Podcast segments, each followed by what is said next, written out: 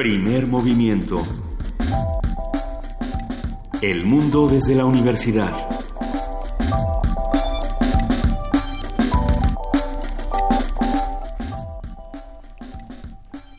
Muy buenos días a todos, son las 7 de la mañana con 4 minutos de este 19 de septiembre de 2016.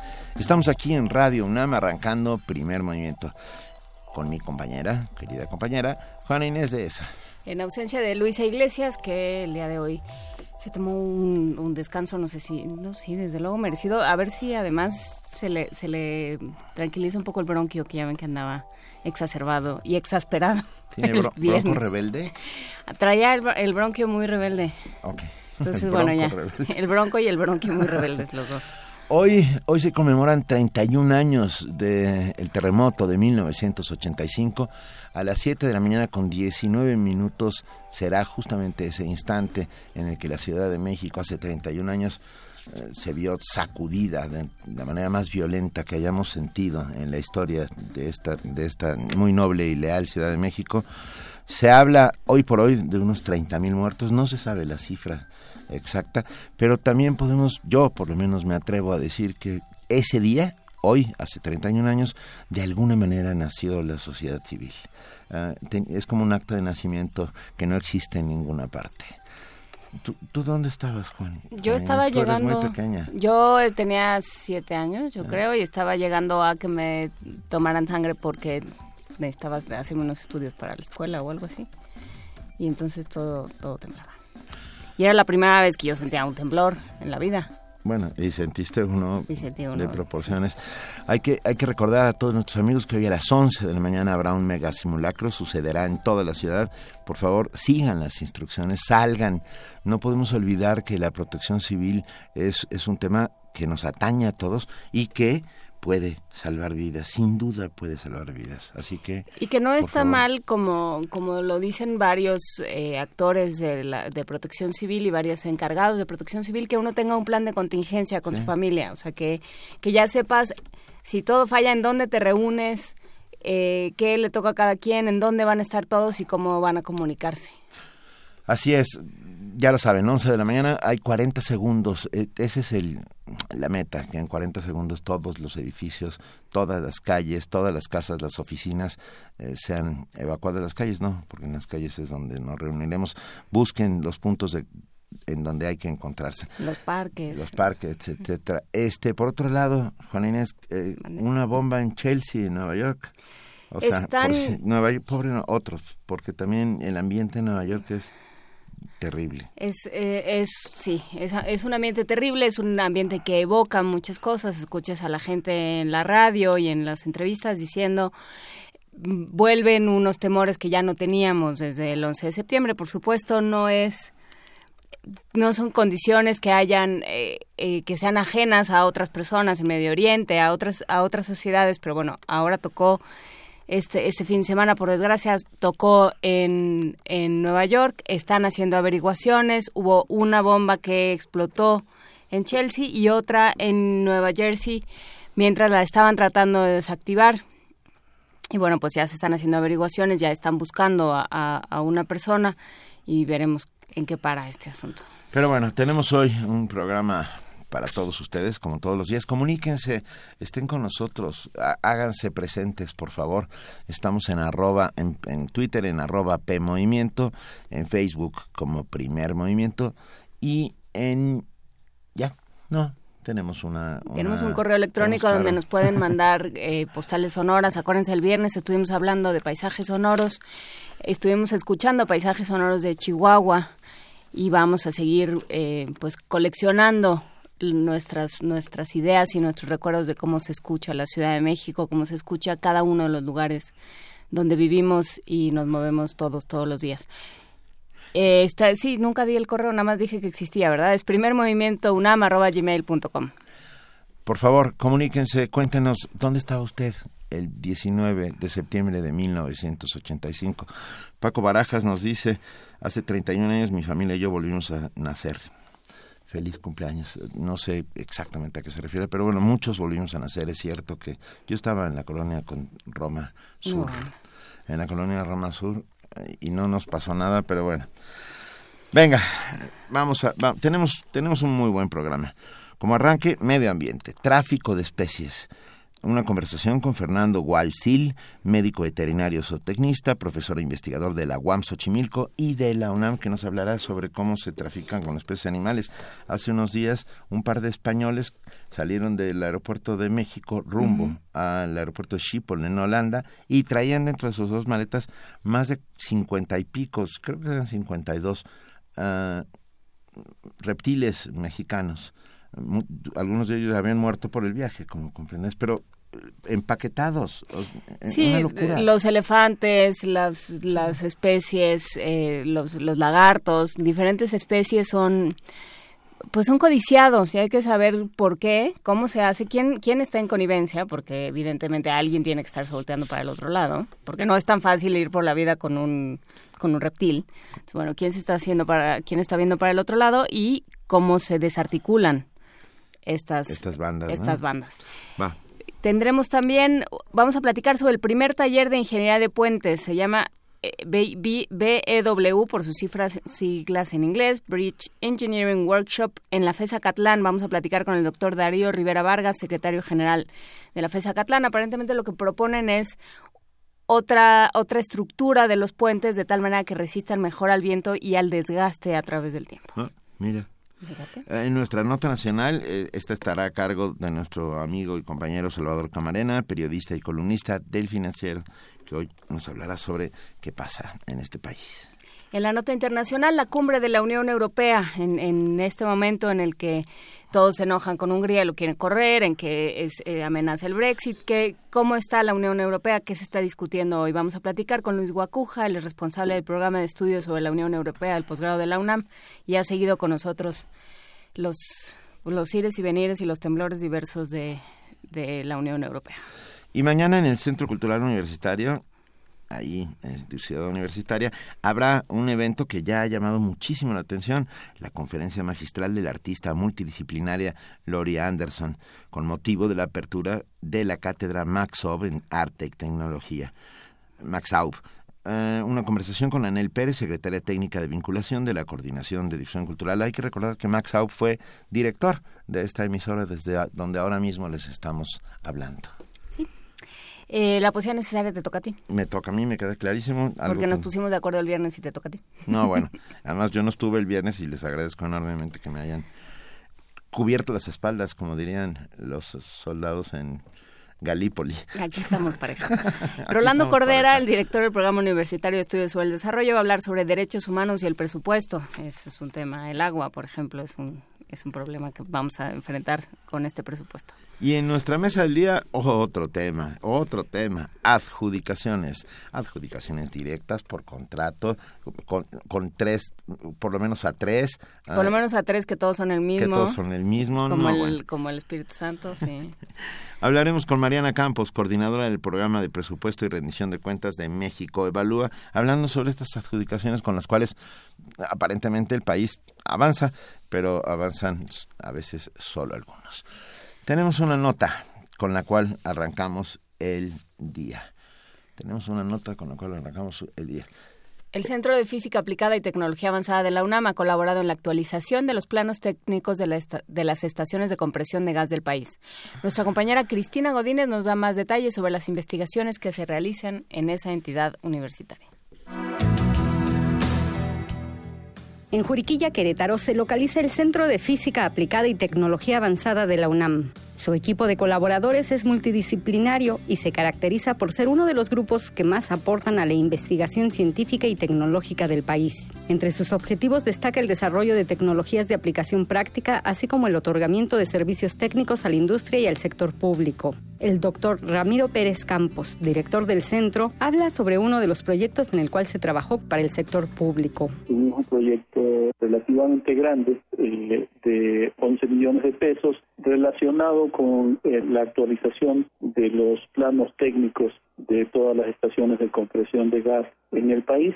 Bueno, una de nuestras misiones fundamentales en este tipo de servicios técnicos es involucrar a investigadores e involucrar a egresados y estudiantes de, de nuestro posgrado o de nuestra licenciatura Y, por ejemplo, en el proyecto del año pasado involucramos a casi 14 muchachos recién egresados de la licenciatura en tecnología y algunos del posgrado de ciencia e ingeniería de materiales. Cuenta con 19 investigadores y 17 técnicos académicos y es uno de los más productivos del subsistema de investigación científica. Ленинска. Por ejemplo, en el año 2015 publicamos 79 artículos, lo que nos da una productividad del orden de 3.8 artículos por investigador por año. El sistema de investigación científica de la Universidad Nacional tiene una productividad promedio de dos artículos por investigador por año. Así que el CEFATA, como lo decimos comúnmente, es uno de los centros de investigación del subsistema que tiene ese índice muy alto. Se estableció en Juriquilla hace más de 12 años, primero como un departamento del Instituto de Física y después se convirtió en el Centro de Física Aplicada. También es sede de la licenciatura en Tecnología y del posgrado en Ciencia e Ingeniería de Materiales. Para Radio UNAM, Cristina Godínez.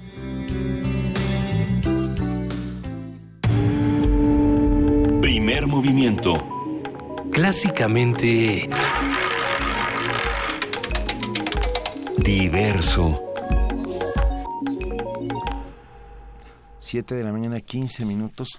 Los niños ya están camino a la escuela o están a punto de irse o están a punto de llegar porque hay escuelas a las cuales hay ya... escuelas que llegan muy temprano. Muy temprano, Muy temprano. muy temprano.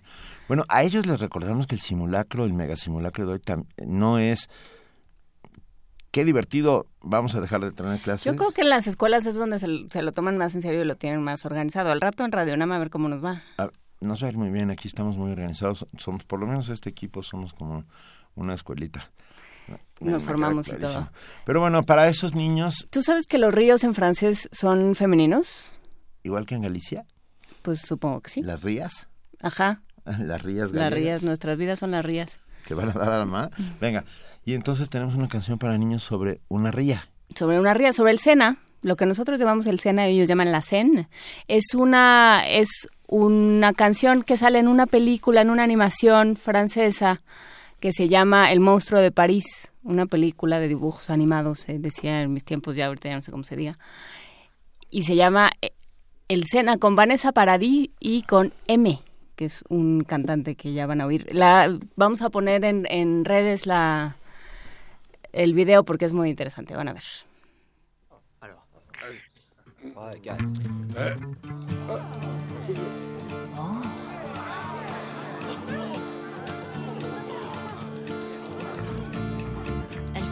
tellement sûre d'elle. La scène, la scène, la scène. Tellement jolie, elle m'ensorcelle. La scène, la scène, la scène.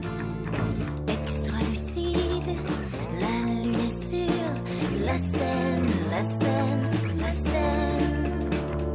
Tu n'es pas sourd, Paris. La scène,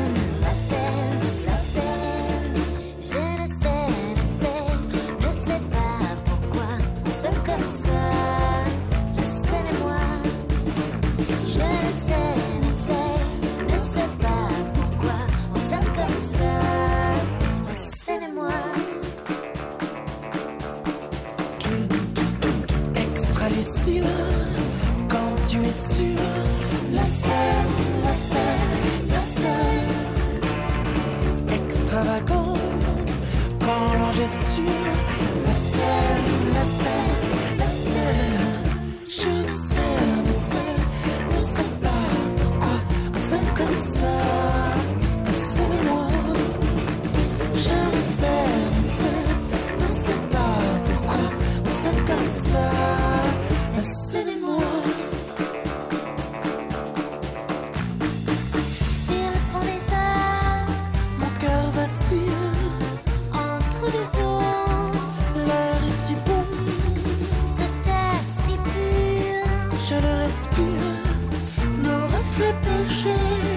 sur ce.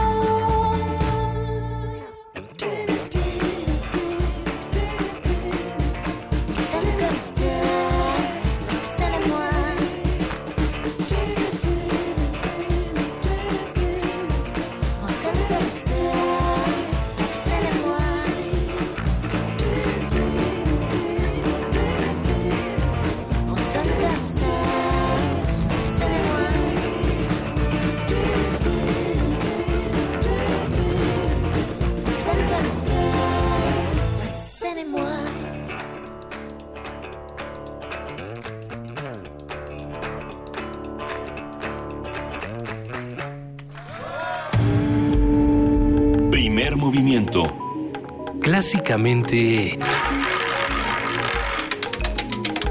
Incluyente.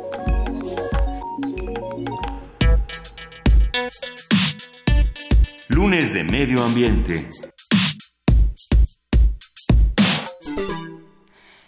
Los países en vías de desarrollo, la venta ilegal de animales silvestres, tanto a nivel nacional como internacional, se ha convertido en un mercado demandante que representa, junto con el cambio climático, uno de los principales factores que contribuyen a la extinción de especies en su hábitat natural. La Procuraduría Federal de Protección al Ambiente, la Profepa, realiza operativos de inspección y vigilancia en todos los niveles del mercado ilegal de especies, extracción, transporte, acopio y comercialización para combatir este tráfico de fauna y flora silvestre que es francamente grave.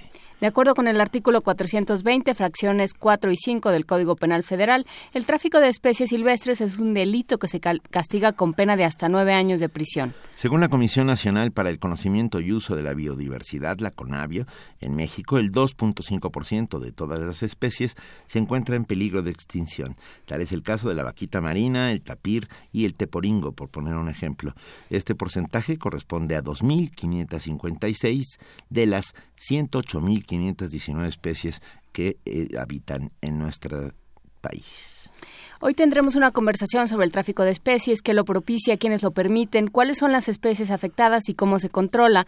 Vamos a platicar con Fernando Gualcil, médico veterinario zootecnista, maestro en ciencias de la salud en fauna silvestre, profesor e investigador de la UAM Xochimilco y de la Facultad de Medicina Veterinaria y Zootecnia de la UNAM. Él trabajó durante 18 años en el zoológico de Chapultepec como, como médico veterinario y los últimos nueve como director del zoológico de Chapultepec y director general de zoológicos de la Ciudad de México. Buenos días, Fernando Gual. Muchísimas gracias por estar con nosotros. Hola, buenos días. Muchas gracias por la entrevista y por el interés en este tema que tan grave, ¿no? Que nos afecta a todo el área de fauna silvestre. ¿Cómo sucede? Bien, eh, es eh, un eh, el tráfico de especies tiene que ver con comercialización de especies, que es que, que implica un negocio lucrativo. Eh, se calcula, digo, hay muchos cálculos. El, el problema es que, es, como es ilegal, es difícil de monitorear, obviamente. Eh, en el mundo existe tráfico legal e ilegal de especies, ¿no? Tráfico y comercialización. El, el problema es que la parte legal, pues, eh, ilegal, perdón, es difícil de cuantificar, aunque datos de la Interpol habla de eh, 10 mil millones de dólares anuales en tráfico y aparentemente solo es superado eh, este comercio, el ilegal, por este, el, el tráfico de armas y de drogas. Entonces es un, un negocio sumamente lucrativo. Entonces es el primer factor, que la gente se beneficia de, de este tráfico ilegal eh, comercialmente. Ahora, eh, también eh, tiene otras implicaciones. Hay muchos, eh, muchas especies, eh, bueno, las principal, eh, la- las especies que principalmente se trafican eh, tienen que ver con uh, animales vivos y también subproductos de los animales, ¿no? De diferente índole. Se trafican eh, plantas como orquídeas, cactus, es, es, es un tráfico impresionante de cactus. Las mejores colecciones de cactus eh, mexicanos están en el extranjero, entonces es un tráfico muy importante y muchas de esas plantas están en grave peligro de, de extinción. La biznaga, por ejemplo, ¿no? Exactamente, pero ese es un, un, un tema eh, eh, delicado porque hay gente que vive de la biznaga. La biznaga es un cactus eh, que se ha utilizado eh, de diferentes formas como ornato, pero también como mexicanos, a lo mejor muchos jóvenes ya no eh, El eh, acitrón. conocen el acitrón, ¿no? Que Ujú. utilizábamos en el pan y, eh, en otros alimentos. Y es una planta, lo- la- la- bueno, se utiliza a partir de ese cactus, la biznaga, que, eh, que, que se trafica. Sin embargo, en ocasiones se tienen que dar algunos permisos muy específicos para obtener esa biznaga y regularlo. Ahí el problema importante es regular el tráfico. Voy a volver a este tema que es importantísimo. Hay que regular ese tráfico, más no prohibirlo. Cuando se prohíbe es cuando vienen los los problemas, ¿no? Ese es un caso, ¿no? Hay gente que vive del cultivo, bueno, de, de extracción de la biznaga para nuestros eh, alimentos tradicionales y si se prohíbe, entonces lo van a hacer, de todos modos lo van a hacer, pero de manera ilegal y cuando lo hacen ilegalmente no se puede regular ese, e, esa extracción, ¿no? Sí. Eh, en nuestro país, ¿cuáles son las especies animales que, con las que más se trafica, Fernando Gualcil? Bueno, principalmente son eh, eh, eh algunos invertebrados como tarántulas, muchas aves de ornato que le llamamos, principalmente los pericos, que es el grupo de los citácidos, pero que incluye pericos, eh, guacamayas, loros, em, y las aves eh, que le llamamos paserinas de las eh, pequeñitas como los cardenales, entre muchas otras. Principalmente son, son esas, ¿no? algunos monos, que es algo importante, porque son especies, muchas de estas en grave peligro de extinción. Entonces la gente gusta de tener estos animales en casa como mascotas, reptiles, tortugas, lagartos, eh, lagartijas de diferente índole y em, eh, que, son utilizados principalmente como mascotas, pero gran parte del negocio lucrativo es la extracción para exportación a países eh, desarrollados, dígase Estados Unidos, Europa, Japón, y ahí hay un tráfico ilegal importante. Aunque les decía, la mayor parte del tráfico en el mundo en general es tráfico legal. O sea, hay formas legales de obtener estos animales, pero el problema que nos aqueja es el ilegal. Un, detalle interesante eh, para que la gente lo sepa. Em, las mascotas exóticas o, silvestres no son tan buenas mascotas como un perro, un gato, que son animales domésticos. ¿Cómo? ¿Tener un jaguar en la sala no es una gran idea? No, bueno, este, hay, hay gente que lo tiene en sus azoteas y que eh, luego como médicos veterinarios andamos sufriendo viendo cómo atender esos animales, que por un lado pues eh, no, es lo, más correcto tener ese tipo de animales por la peligrosidad eh, y la dificultad en estar manteniendo esos animales. Sin embargo, en todo el proceso de, extracción de estos animales, sobre todo la ilegal, ahorita voy a la parte legal, pero en la parte ilegal eh, se ha documentado que sobre todo en primates y en aves, eh, en pericos, loros, guacamayas, el 80% de los animales, 8 de cada 10, mueren en el camino. Claro. Entonces la extracción va mucho más allá. Los dos animales que llegan, por poner una cifra exacta, de esos 10 que llegan ya al comercio y que llegan a una casa, em, en el camino murieron otros ocho. Entonces eso lo tiene que saber la gente porque el hecho de comprar un animal ilegalmente, un animal silvestre como para mascota, para una colección, hay gente que colecciona estos animales. Entonces, el hecho de comprar animales ilegales provoca la muerte de 8 eh, de cada 10. Eso es una, e, eso es una cifra enorme. altísima y eso sí afecta a las poblaciones silvestres, hablando de conservación de esas especies, muchas de ellas en grave peligro de extinción. Eh, Fernando, ¿supiste de esta historia de este par de ciudadanos españoles que llegaron hasta el aeropuerto de Schiphol en Holanda con más de 50 eh, reptiles mexicanos en dos maletas? No, bueno, imagínense lo que implica eso, ¿no? Todo lo que se quedó en el camino y todo lo que tuvieron que pasar estos animales para llegar hasta allá y, el riesgo que están corriendo estas gentes eh, por, por lo lucrativo que se vuelve este este negocio. Ahora, México tiene desde hace muchos años una ley, eh, la Ley General de Vida Silvestre, que permite el uso de los animales. E, eso a veces como que no, a, a, algunas gente no les gusta decirlo, pero México es un país que, que usa su fauna silvestre, a sus, eh, no es nada más fauna, la vida silvestre en general, plantas y animales. Eh, el uso racional o aprovechamiento sustentable es una forma de combatir este tráfico ilegal y es una forma de, darle un valor adecuado a estos animales, valor de muchos puntos de vista, eh, cultural, económico también, obviamente, pero es una forma de combatir el tráfico ilegal. Si se eh, permite la, eh, el uso de estos animales, plantas de animales, legalmente y se regula, eso evita la extracción. En México hay más de 12 mil unidades de manejo para la conservación de la vida silvestre, les llamamos UMA. Ahí Ujú. están incluidos eh, zoológicos, pero el resto son viveros, eh, UMAs de venados, de reptiles, de aves, que permiten legalmente comercializar muchos de estos animales que la gente desea para coleccionar o para mascotas. Pero ¿con- ¿qué tipo de animales? O sea, sí está restringido. Está restringido, exactamente. Ese es, ese es eh, eh, el detalle, que una vez que, que está en una ley que, la, que lo permite a través de ciertas reglas, con un plan de manejo adecuado, con instalaciones adecuadas, entonces esos animales definitivamente provienen de cautiverio y se crían para, con ese objeto para evitar la extracción que esa extracción, como comentábamos, pues provoca la muerte de muchos animales en el camino. Entonces, hay mecanismos para hacerlo, eh, aunque digo, podemos estar de acuerdo o no que la gente tenga este tipo de animal. Hay unos, como decían, grandes felinos que eso sí hay que prohibirlo, por supuesto.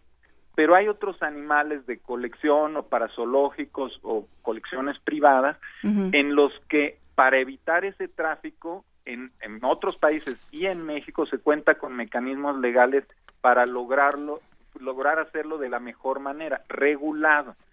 El problema en, en los últimos años es que poco a poco esa ley se ha ido mutilando y se ha empezado a prohibir el aprovechamiento de ciertas especies que anteriormente estaba permitido y regulado. Un ejemplo es, son los citácidos, ¿no? Lo- Los loros, pericos, guacamayas mexicanos.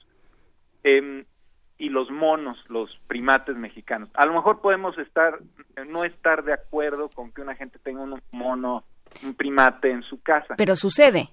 Sí, sucede. Y, la- hay demanda. El problema es que hay una demanda. Si yo no lo encuentro, entonces yo podía ir a alguna tienda de mascota a comprar un mono importado legalmente, nacido en cautiverio generalmente, pero importado legalmente de otros países que usan a su fauna, países sudamericanos que nos eh, exportaban monos a todo el mundo, no no es nada más a México, si no los compra México, los compra otro país en otro lugar del mundo. Esos monos llegaban legalmente, este, sanos, en las mejores condiciones posibles y se vendían en una tienda. Entonces, ¿qué pasa hoy en día después de que se prohibió en el 2006 eh, la, la importación, exportación, reexportación de primates y mamíferos marinos? Fue primero eso y luego citácidos, loros, pericos. Entonces la gente dice, yo quiero un mono, no lo puedo encontrar legalmente con factura eh, de procedencia legal, le llamamos, en una tienda, pues voy a la carretera y compro un mono este, de, de regreso de vacaciones. Eso es lo que hace la gente. Y estás Entonces- hablando, perdón, Fernando, pero es que me quedé pensando, es esta carretera, hay un lugar muy famoso en la carretera de San Luis Potosí donde se vende un montón de fauna silvestre. Exactamente. ¿Cómo se Ahí, Matehuala, ¿no? Matehuala. Ahí llega mucha, y, y no nada más fauna local, sino que como ya saben que ahí venden bien, este, entonces pues llevan animales de otras partes de México. Ahí puedes encontrar eh, a veces monos y a- a- aves rapaces, Al- halcones. como halcones, sí, que son muy populares eh, dentro de las aves. Entonces eso, en lugar de hacerlo legalmente de un criadero que los crió desde pequeños, que los habituó al ser humano, ahora este, con estas leyes, bueno, la ley no es prohibitiva, sino los cambios a la ley que ha habido, esos sí son prohibitivos. Entonces, ¿qué hace la gente? Pues compra un animal, ocho de cada diez eh, se murieron en el camino y yo compro uno de esos dos, me lo llevo a mi casa y como es ilegal, lo escondo, lo escondo donde pueda, no le digo a nadie que lo tengo más que a mis amigos seguramente, y entonces la, la, la, eh, pues la Profepa, la Semarnat, no tienen forma de, de ver las condiciones de ese animal. Entonces, si nos interesa el bienestar de ese animal, es lo peor que podemos hacer, prohibir las cosas porque la gente los va a esconder. Entonces, es un, un problema sumamente complejo que se sigue dando, pero que México ha tenido desde el 2000 con la Ley General de Vida Silvestre un mecanismo de, de- de, eh, sobrellevar este problema y evitar la extracción masiva de poblaciones de vida libre, que eso sí tiene un impacto importante. Criarlos en cautiverio con ese propósito eh, y de, de, venta legal, pues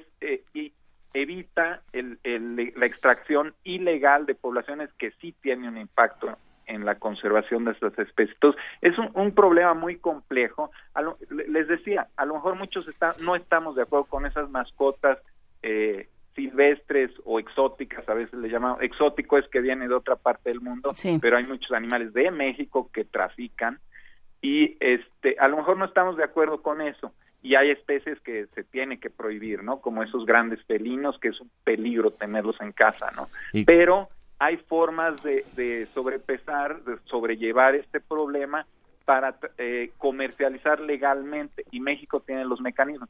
Ahora, hay la tendencia de seguir prohibiendo esto. Hace unos años, después de que se logró prohibir primates y citácidos en la ley, ese comercio legal, eh, posteriormente querían prohibir prácticamente la lista de todas las especies que hay en las UMAS para evitar ese comercio. El problema es que se va a volver todo ilegal y eso no hay forma de regularlo. Eso sí tendría un impacto mayor sobre las poblaciones eh, que ahora ya lo está teniendo, ¿no? Sí, o sea, la idea es mejor que sea legal y controlado y sepas lo que está sucediendo a que siga pues, siga sucediendo de cualquier forma, pero no tengas ninguna manera de llevar registro y de pronto aparezcan como han aparecido, nos manda ahorita una nota a la producción, una, un león en la mitad del desierto de los leones que aterroriza a todo el mundo, en el Cerro No. de la Estrella.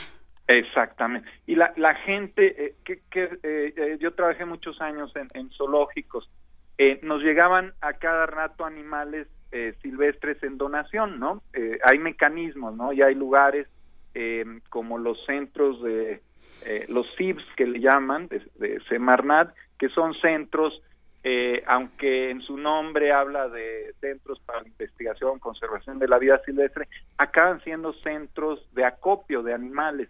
Hay seis en México.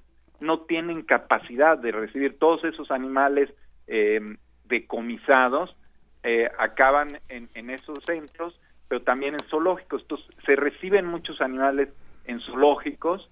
Lo- todos los animales que, eh, que hay en, en vida libre en México son propiedad de la nación, no son de nadie. Yo no puedo ir y capturar un animal en el bosque y decir que es mío, es propiedad de la nación. Entonces, todos esos animales que la gente compra después de pasar eh, por en esa carretera o cualquiera y comprar un animal saliendo de vacaciones, al rato veo que ese animal eh, muerde, eh, que lastima a mis hijos, a lo mejor que huele mal o que come mucho o no sé ni qué come, se vuelve agresivo a lo mejor, entonces ya me quiero deshacer de él. Entonces voy y o, o lo dejo en, en, en un zoológico que muchas veces a la gente le daba miedo eh, donarlo y dar sus datos. Nosotros simplemente tomábamos datos para saber de dónde había, extra- a lo mejor podríamos eh, encontrar a- de dónde se extrajo ese animal, pero no querían dar datos porque saben que es ilegal. Entonces muchas veces lo, lo, lo dejaban tirado ahí eh, eh, cerca del zoológico o amarrado en la puerta para que lo encontráramos. Como los niños expósitos. Sí, no, o, o, una o en una caja, yo, yo llegué a encontrar monos en cajas de zapatos en el basurero y, y pues la- por suerte los encontrábamos al, eh, al momento en, en que se cerraba el zoológico y pues los atendíamos. Pero eso es eh, lo que provoca el tráfico ilegal. Ya no lo quieren, pues lo voy a aventar por ahí y eso se puede volver peligroso, hasta de serpientes de cascabel que también se trafican, pues ya les da miedo y las van a aventar por ahí No, y pueden provocar un accidente. Más les vale que les dé miedo. O- Así, Fernando Walsil, me quedé pensando que no hay que viajar muy lejos. Ah, el mercado de Sonora, en plena Ciudad de México, es un lugar donde se vende ilegalmente fauna silvestre. Yo hace algunos años tuve, al pasar, vi un cachorro de león, punto. Sí, es- el problema es, es también que algunos de esos animales son legales, muchos son ilegales, ¿no? La mayor parte seguramente de esos leones, que son exóticos, son de otras partes del mundo, Sí, África. pueden venir de un criadero. Ahí, ahí sí hay que, eh, em, pues, prohibir ese tipo de animales, ¿no? Eh, puede haber criaderos de, de animales pequeños que se pueden comercializar sin peligro y, criaderos de animales que deberíamos de prohibir como un león, eh, un tigre, que esos ya han provocado accidentes graves, eh, inclusive mortales en algunas este, colecciones privadas y que eso sí lo tenemos que prohibir, ¿no? Y, y eso no, no tiene un impacto en la conservación porque son animales exóticos, ¿no? Eh, eh, entonces hay, hay que regular correctamente este tipo de animales. Eh, también al zoológico nos llegaban animales donados que la gente compra un león, lo que no saben cómo, cómo se maneja esto, compran un león cachorro o un tigre cachorro. Y que crece. crece, ¿no? cre- exactamente, y empieza a comer 10 kilos de carne al día, entonces empieza a ser caro. Las instalaciones, yo llegué a bajar este, un tigre que creció de una azotea de un tendedero, porque ya no, ya no cabía en el tendedero de malla de gallinero, y era un tigre ya de, de muchos kilos de, tamaño. Y eso es lo que no se da la, eh, cuenta la gente, que va a crecer, que puede provocar un accidente grave. Al principio pues, son muy bonitos. Entonces, a veces lo que hacen algunos criadores eh, poco éticos que este, compran los animales adultos, entonces lo, lo venden pues dos veces, bueno, más bien les intercambian el adulto por un cachorro, les venden eh, el cachorro más barato porque le están entregando un adulto y luego ese adulto como ya no cabe en otro lado, no tiene este mucha eh, objetivo, no lo van a vender adulto eh, eh, vivo, entonces pues se sacrifica y se hace un tapete de sala No. esos son problemas que tenemos que saber, ¿no? Y que la gente que compra un cachorro, pues que entienda en, eh, cómo va, a en qué va a pagar, acabar ese animal, que no es muy justo. Entonces, esos sí son animales que deberíamos de prohibir.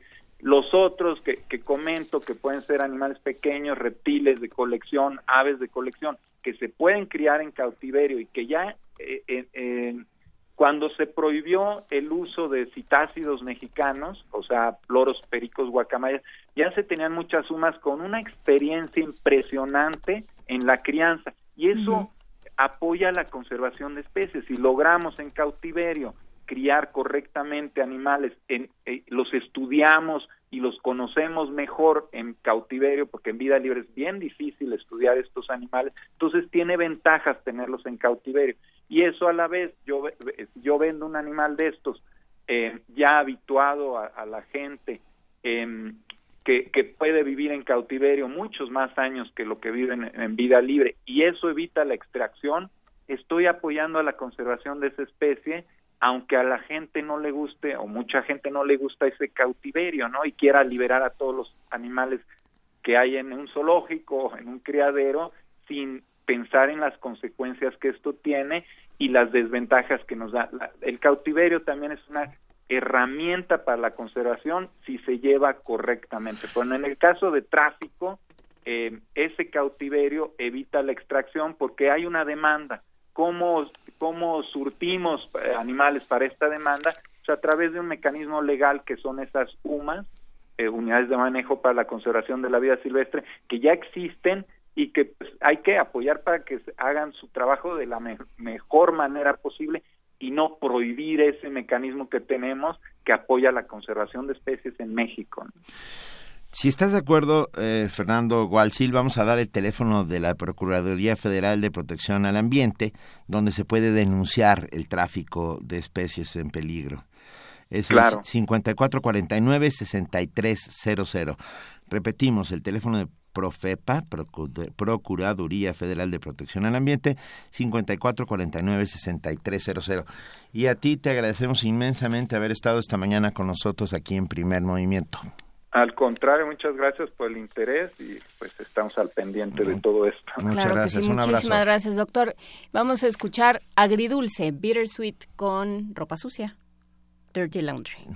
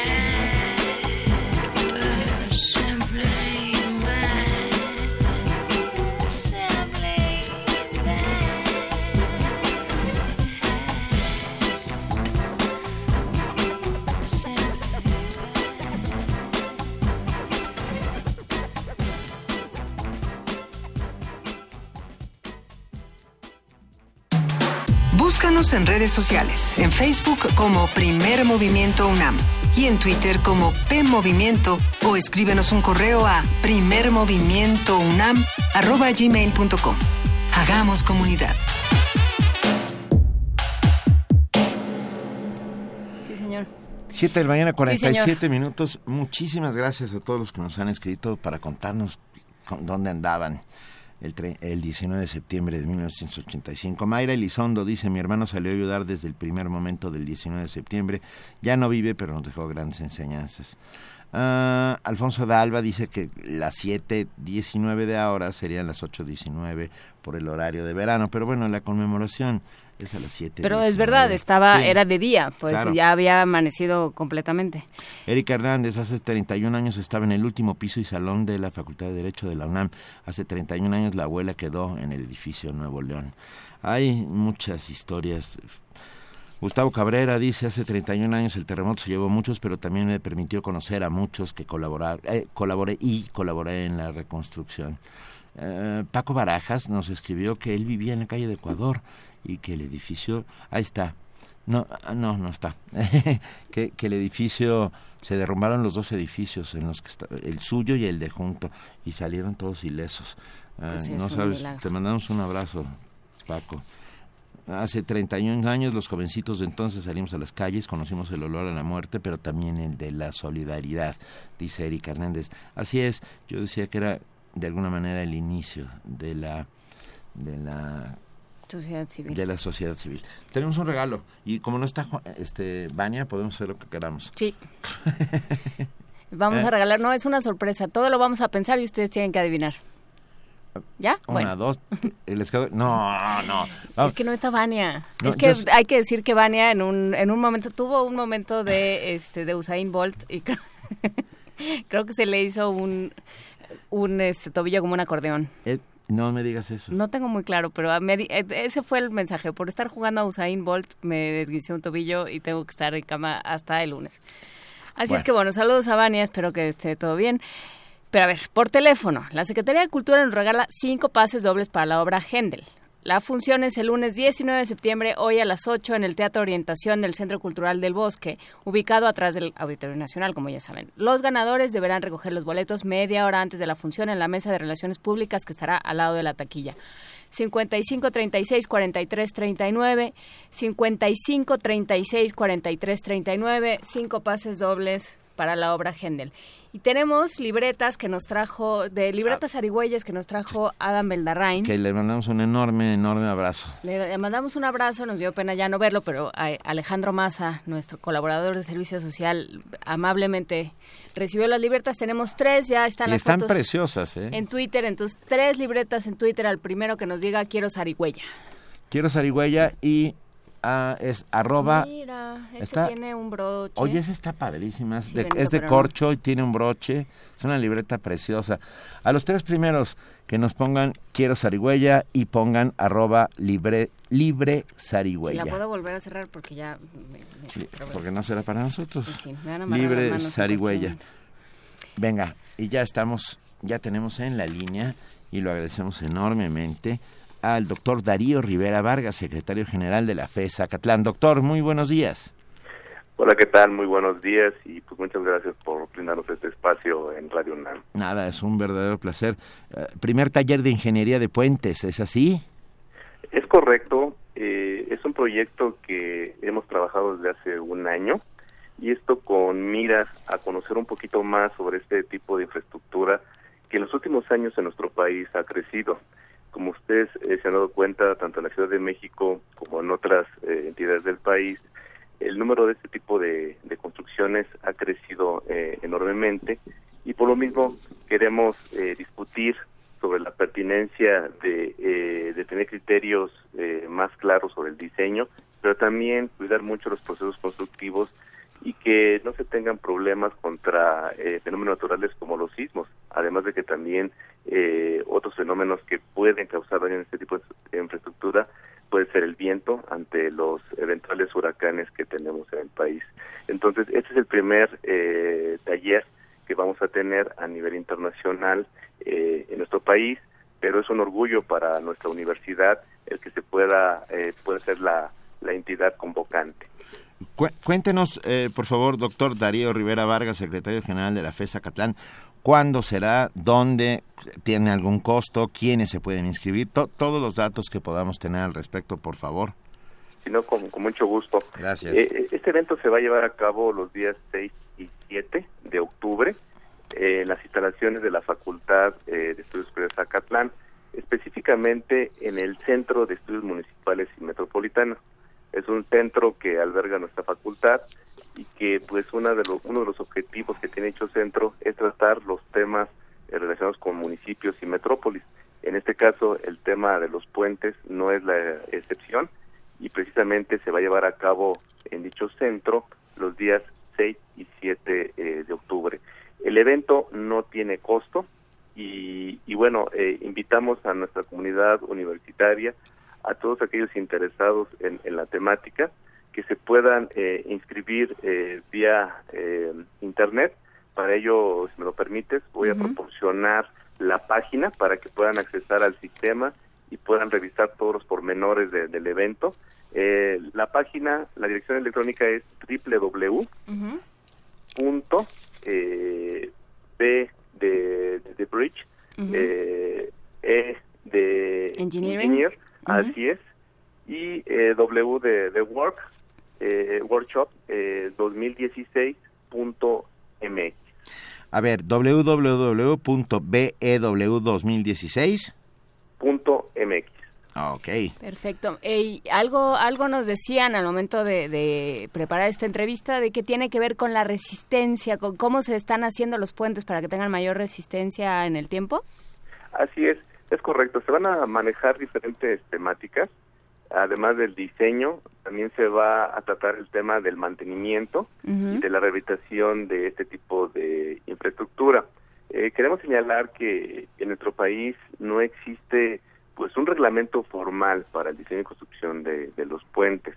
Por ello, eh, vamos a converger diferentes especialistas en el tema, no solamente del ámbito nacional, sino también internacional, para analizar eh, aquellos eh, ejes temáticos que pueden ser muy relevantes para nuestro país y que a futuro se pueda vislumbrar un reglamento más formal para el diseño y construcción de puentes. Pues vamos, vamos platicando, porque bueno, justamente en un día como hoy, donde recordamos eh, lo, lo terrible que fue y lo trágico que fue en muchos sentidos el, el temblor de 1985, pues hay que pensar en todas las estructuras que usamos todos los días y que sufren por, eh, por cómo está hecho, cómo está conformado nuestro suelo, porque vivimos en territorio sísmico, porque tenemos... sísmico y acuático, Sí, que es peor. sí, claro, sísmico y acuático, o sea, vivimos sobre el agua, este, en un lugar que se mueve y con, con eh, mal mantenimiento o malas reglas, pues entonces hay que ponerse a ver qué vamos a hacer, ¿no? Sí, es, es, es, es correcto. Eh, eh, desafortunadamente en nuestro país, por la posición geográfica, pues no solamente tenemos sismos, sino también tenemos huracanes, tenemos intensas lluvias, tenemos inestabilidad de, de laderas, además de que también, como, como, como bien lo señalabas, eh, Juana, eh, el, el- el asunto de las condiciones del suelo, ¿no? En, en la Ciudad de México las condiciones del suelo pues no son apropiadas muchas veces para las construcciones.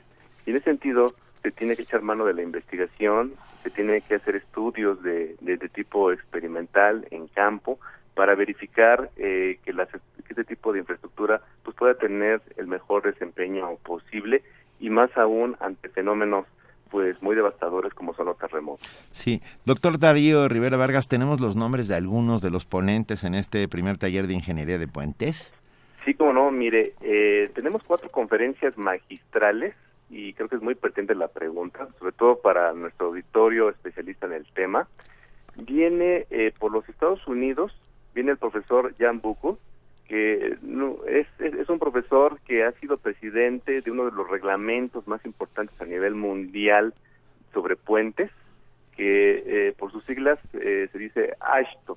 Entonces, el profesor Jan Bucco va a dar una de las conferencias magistrales sobre el tema de reglamentación, pero también nos, nos acompaña otro gran investigador, que es el profesor Roy Ibsen, también de, de los Estados Unidos, actual eh, consultor de una empresa muy importante sobre protección antisísmica de este tipo de, infraestructura, pero también nos visitan gente de Europa muy connotada. Viene el presidente de una de las organizaciones más importantes a nivel mundial, que es la International Association for Bridge and Structural Engineers, que por sus siglas es YAPSE, y es el, el doctor David Nethercourt, que además es profesor emérito de la Imperial College. El profesor Nethercott eh, va a hablar también sobre la reglamentación, sobre las experiencias que ellos han tenido en Europa, sobre la aplicación de, de, de, sus normas y cómo en la comunidad europea pues pueden albergar todos esos criterios para mejorar el comportamiento de de infraestructura. Además también nos, nos va a acompañar la doctora Tina Berrum, que es la vicepresidenta de YAPSE, pero también es vicepresidenta de una de las eh, empresas más importantes en diseño y construcción de puentes de Dinamarca, que por sus siglas es eh, la empresa COWI de Dinamarca. Entonces, la, la profesora eh, Berhum también eh, tiene grandes proyectos, de hecho ha construido los, los, los proyectos más importantes de aquel continente y nos van a compartir sus experiencias sobre eh, la, la, la, construcción y sobre todo las inclemencias que han podido ellos eh, resolver cuando tienen que hacer sus grandes proyectos. Entonces, con estos cuatro eh, magistrales vamos a tener pues una presencia muy importante para poder eh, ahondar más sobre el tema. Bueno. Eh, queda hecha la invitación y para que quede reforzada la invitación va este promo. Muchísimas gracias. Doctor. Doctor Darío Rivera Vargas, secretario general de la FESA Catlán. Queda hecha la invitación para este primer taller de ingeniería de puentes Bridge Engineering Workshop www.bew2016.mx. Gracias por estar con nosotros esta mañana. No, muchas gracias Paco, muchas gracias Juana y pues ahí está la invitación. Va, gracias y de aquí nos, nos ligamos a nuestro corte de las 8 de la mañana. El avance de la ingeniería en el mundo nos ha permitido superar retos, conquistar sueños, transformar el entorno físico a razón de lograr lo inimaginable. ¿Qué nos depara el futuro? ¿Qué nuevas ideas surgen? ¿Ante qué retos está el hombre dispuesto a poner a prueba sus capacidades? Para dar respuesta a estas y otras interrogantes en el ámbito de la ingeniería en las comunicaciones terrestres, te invitamos al primer Bridge Engineering Workshop México 2016 para compartir sus conocimientos, experiencias y análisis en la planeación y puesta en marcha de proyectos constructivos. Contaremos con los mejores expertos en ámbitos como análisis estructural, diseño estructural, dispositivos antisísmicos, rehabilitación y mantenimiento, entre otras áreas de enorme importancia para el análisis y estudio de las megaestructuras. Mediante este taller, se discernirá y articularán los conocimientos aplicables al contexto y condiciones de nuestro territorio a fin de crear un código de puente que mejorará la práctica del diseño y construcción de este tipo de infraestructura en México. Este 6 y 7 de octubre de 2016, descubre la magia existente en torno a la creación de las magnas obras que dan fluidez y prosperidad a nuestro territorio. El lugar de encuentro será en la Facultad de Estudios Superiores Acatlán. Mayores informes en www.bew2016.mx. Regístrate y participa en el Bridge Engineering Workshop México 2016. el primer taller en su tipo en América Latina, muy cerca de ti. Bridge Engineering Workshop. Construyamos las tendencias del futuro. Primer movimiento. Clásicamente... Universitario.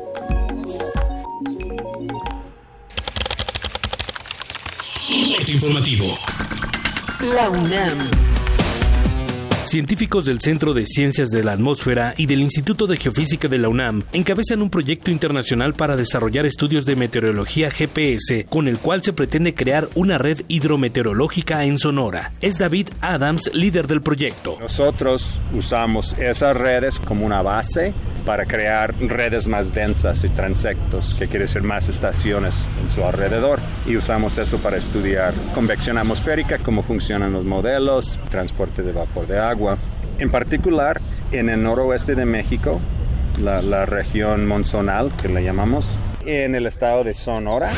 Javier Hernández, académico del Instituto de Astronomía de la UNAM, junto con un grupo internacional de investigadores, desarrollaron una nueva manera de usar los destellos de rayos gamma para calibrar la expansión del universo. Estaban juntando peras con manzanas, o sea, simplemente porque tiene un, un brillo en, en rayos, en rayos gamma, no implica que sea un solo, que sean todos lo mismo, ¿no? O sea, estás juntando cosas que pueden ser colapsos de estrellas masivas con cosas que pueden ser estrellas de neutrones este, chocando contra hoyos negros, y entonces pues, las correlaciones son muy ruidosas. Y es cuando aíslas una clase particular de objetos que estas correlaciones empiezan a ver, este, se empiezan a ver bonitas. Claro, para poder aislar en una clase particular de objetos, pues necesitas tener muchos objetos. Y como estos bichos son bien difíciles de, de- de observar, y de- pues tuvo que pasar bastante tiempo y apenas ahora teníamos una, una muestra más o menos razonable de, de objetos. Nacional. El avión presidencial José María Morelos y Pavón que transporta al presidente Peña Nieto, comitiva y medios de comunicación fue desviado al aeropuerto John F. Kennedy luego de que la terminal aérea de Newark fue cerrada debido a la localización de cinco dispositivos explosivos en New Jersey. El mandatario viajó a New York para participar en el Consejo de la ONU. Los expresidentes de la República cuentan con un seguro de vida gratuito que permitirá a sus familiares recibir de 22 a 35 millones de pesos al momento de su muerte, esto a pesar de que ya no son servidores públicos en activo. Según la Dirección General de Recursos Materiales de la Suprema Corte de Justicia de la Nación, al año se gastan 15 millones de pesos en alimentos. De 2010 a 2016, los 11 ministros gastaron casi 16 millones de pesos en comidas. El cardenal Norberto Rivera pidió a los fieles católicos orar para que los poderes legislativo y judicial promulguen leyes que defiendan a la familia como Dios la creó.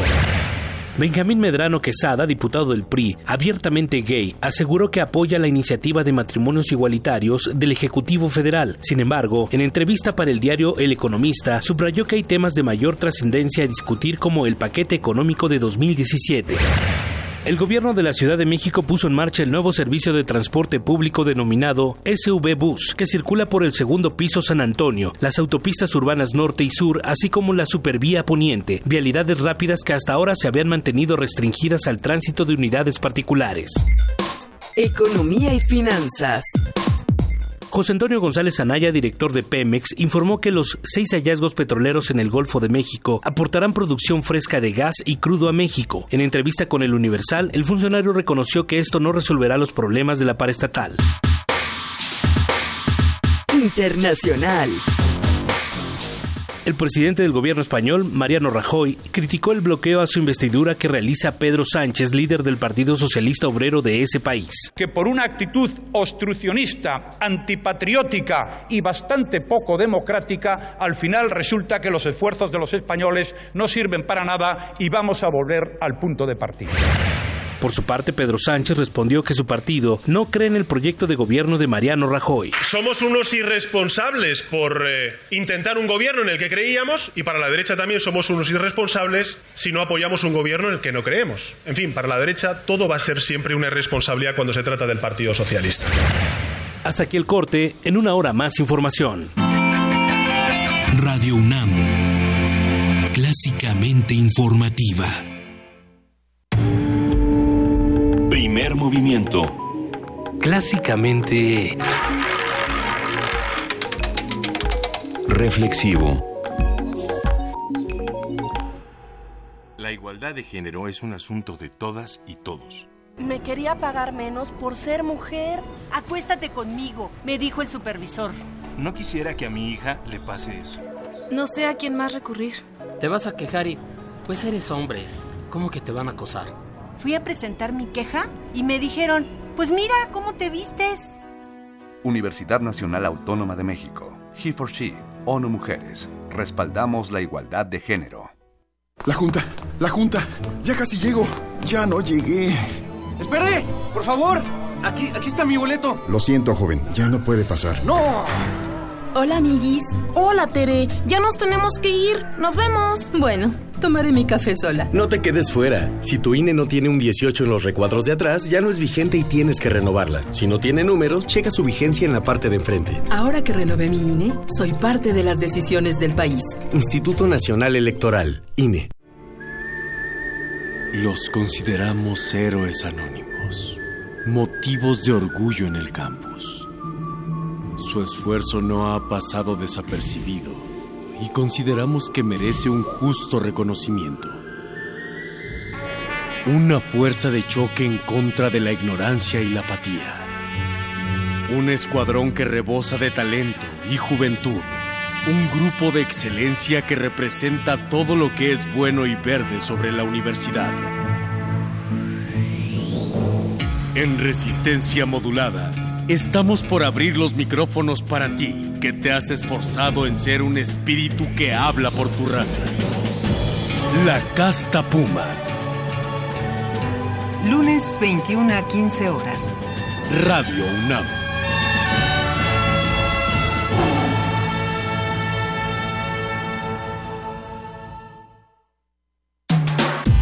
En redes sociales, en Facebook como Primer Movimiento UNAM y en Twitter como P Movimiento o escríbenos un correo a primermovimientounam@gmail.com.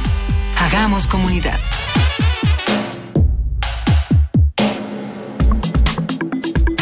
Nota Nacional. 8 de la mañana con 8 minutos.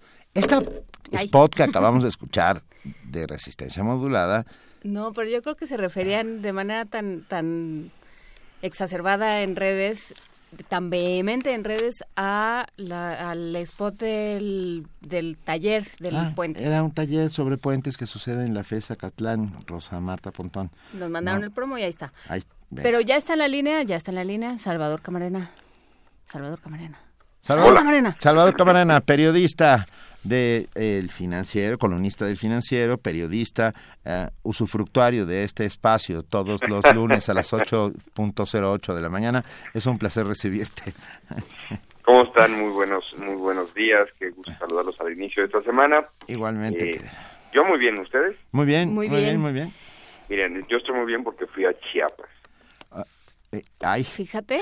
ay. Y claramente no, no fuiste como Luis Miranda a entrevistarte con... Ah, no, que no fue Luis Miranda a entrevistarse con los maestros, ¿verdad? Que fue a otra cosa. Ah, no sé a qué fue Luis Que fue que se Miranda. olvidaron unas llaves una vez que fue o algo así. Algo así. Ajá. Bueno, en Chiapas se supone que hoy volvían todos a clases después de algún arreglo que tuvieron. Que no nos han explicado tampoco. Ah, ¿Por, por- por qué, por qué explicar si no estamos en tiempos más que del PRI? Y en los tiempos del PRI, usted acata. Usted no pide explicaciones, usted no demanda ningún tipo de rendición de cuentas. Usted simplemente dice, mira qué bonito, ya volvieron los niños a clases. Oye, pero ¿qué les dieron a cambio? ¿Qué les prometieron? Ah, no, no, usted acata. Pero ya volvieron a clases, se supone. Eso lo confirmaremos en las próximas horas. Ok. Pero fui a Chiapas y no fui a eso. Fui a conocer el pueblo mágico de Comitán. ¿Y qué tal? Pues pasa lo de siempre. Luego te dicen que está muy cerca de Tuxtla. No es cierto, no está cerca de Tuxtla. Está a tres horas de Tuxtla. O sea, no. El viejo truco de El está viejo truco. Ay, aquí al junto. ladito, al ladito. No, hora y media. No, bueno, dos. Calcúlale dos. No, no es cierto. Pero vale mucho la pena. Si pueden darse una vuelta hasta allá. Se come espectacularmente. Com- Bueno, regrese pesando un kilo y medio más, yo No, creo, mínimo. Ok. Unos tamales de chipilín espectaculares. Eh, nomás me comí como 12. ¿Ustedes creen que sea un abuso en tres días? No. No, se te quedaron aquí junto al corazón. y en Aquí, otro lado para durante varios, durante varios tiempos. En eso, en eso de irme a Chiapas tuvo que ver que me perdí la marcha del jueves El grito. ya, No, no, el, el grito lo vi en la tele. Para, para lo que se vio, un señor apresurado ahí, sangoloteando la bandera como si fuera no sé qué. Una bandera que además pidió prestada a una escuela porque era chiquitita, ¿no? Bueno, este, no sé qué hicieron con la bandera, no voy a meter con la bandera, no voy a caer en provocaciones. Oh, de que la sangolotearon toda rapidísimo, sí, y todo fue así como, pues, medio cursi, sonaba una música que quién sabe quién compuso, decían mis colegas en la, en la, en la transmisión, pero sobre todo abajo, pues yo creo que quitaron los micrófonos porque no se oía nada, y había mucho compañero, eh, digamos, eh, yo reconocí el perfil típico de la CNC presente, estaba ahí en la plancha, en lo que dejaron de la plancha, porque media plancha estaba ocupada por un templete. El caso es que el grito no fue el grito, pero antes hubo una marcha que es de la que sí quiero hablar. Adelante. Hubo una marcha convocada a través de las redes sociales eh, y a través de algunas publicaciones en donde se eh, exigió, se planteó que es tiempo de hablar de la renuncia del presidente Enrique Peña Nieto. La marcha eh, eh, fue promovida a partir de la visita a México infausta, ocasión de la visita del, pre- del candidato presidencial del Partido Republicano, Donald Trump. Ahí diversos colectivos dijeron, basta, es momento de plantear que este sexenio no puede conducir más los destinos de la nación y deberíamos exigir que salga el presidente Enrique Peña Nieto. Yo creo que esta marcha y este planteamiento tuvo éxito mucho antes de ocurrir la marcha el jueves pasado.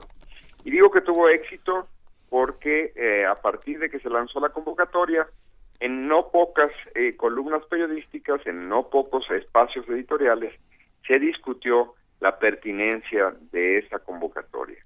Hubo quien, por supuesto, la rechazó vehementemente, hubo quien incluso se burló de quienes convocaban a esa manifestación.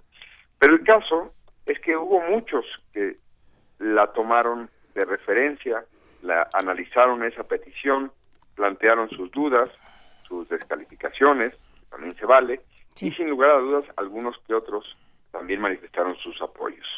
El hecho mismo de que se haya dado un debate en torno a esa convocatoria a mí me parece el signo eh, vital de un éxito de la misma.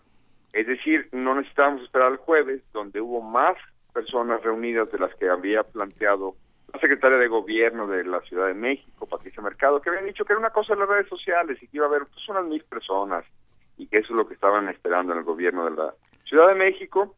Pues hubo mucho más que eso y también hubo notas internacionales, hubo repercusión, hubo discusión al respecto de lo que sí pasó el jueves. Sí se congregaron miles de personas y manifestaron su desaprobación al gobierno del presidente Peña Nieto y demandaron la salida de este de la presidencia de la República.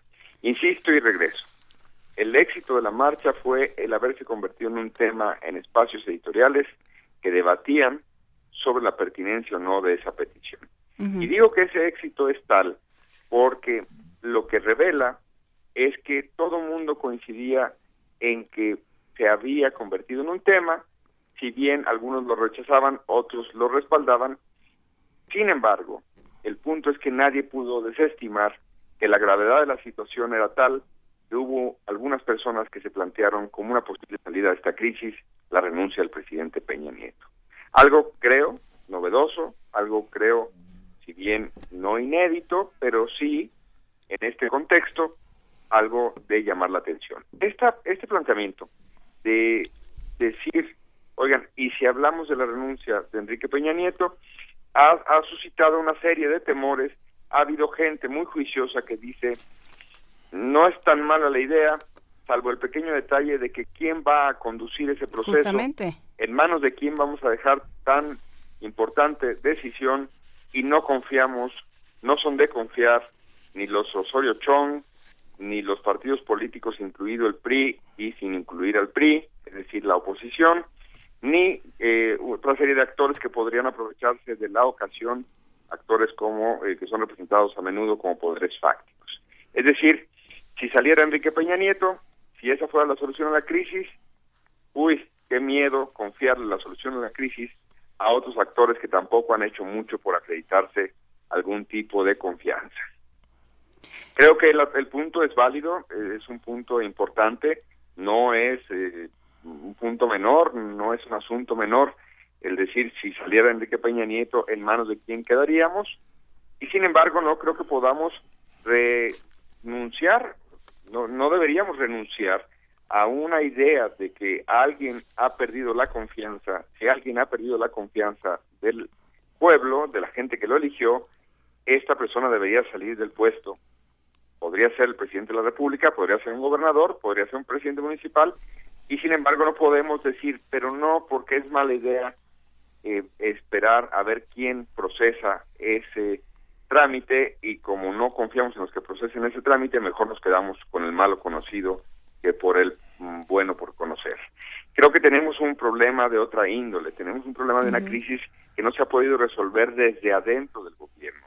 Un gobierno que no entiende que tiene que buscar una salida, que no entiende, no entiende que tiene que adquirir legitimidad, que no tiene que eh, o hacer renunciar a todo su gabinete o dar un golpe de timón y hacer un viraje en la conducción del país que convoque apoyo, que convoque respaldo. Si este gobierno desde adentro no puede, habrá que plantearle algún tipo de solución externa. No sé si el extremo, esto de pedir la renuncia de Peña Nieto, sea la solución inmediata.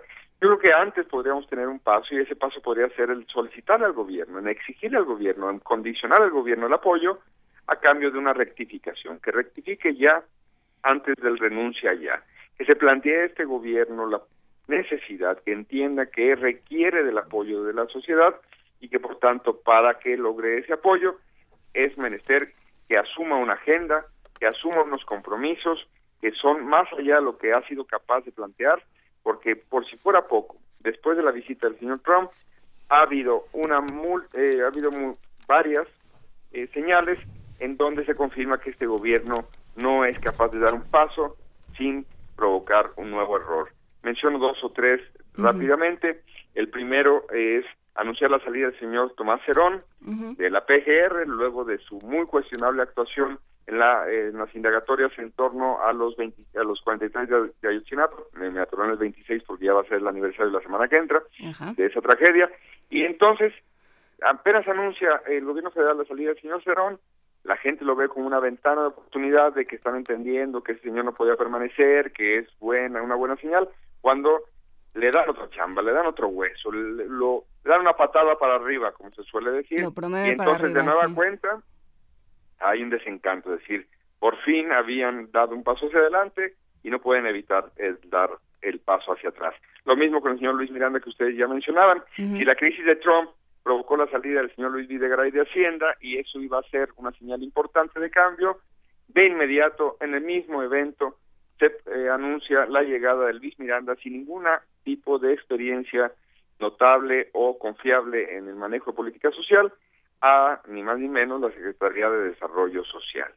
Es eh, apenas dos ejemplos, ya no mencionaré cosas más frívolas como que le presten el palacio, le renten el Palacio de Bellas Artes cual si fuera talón de fiestas de barrio, exacto, de, barrio de medio pelo, se lo rentan a un cantante idem de medio pelo para que después de la de la ceremonia de, eh, de homenaje que se dio a Juan Gabriel, ahí el señor Mijares tuviera una, pues digamos, una fiesta privada en la que él decidió grabar un disco. Todo eso son señales de que hay desde los pinos una falta, por supuesto, de conducción, una falta total de comprensión del momento que se vive.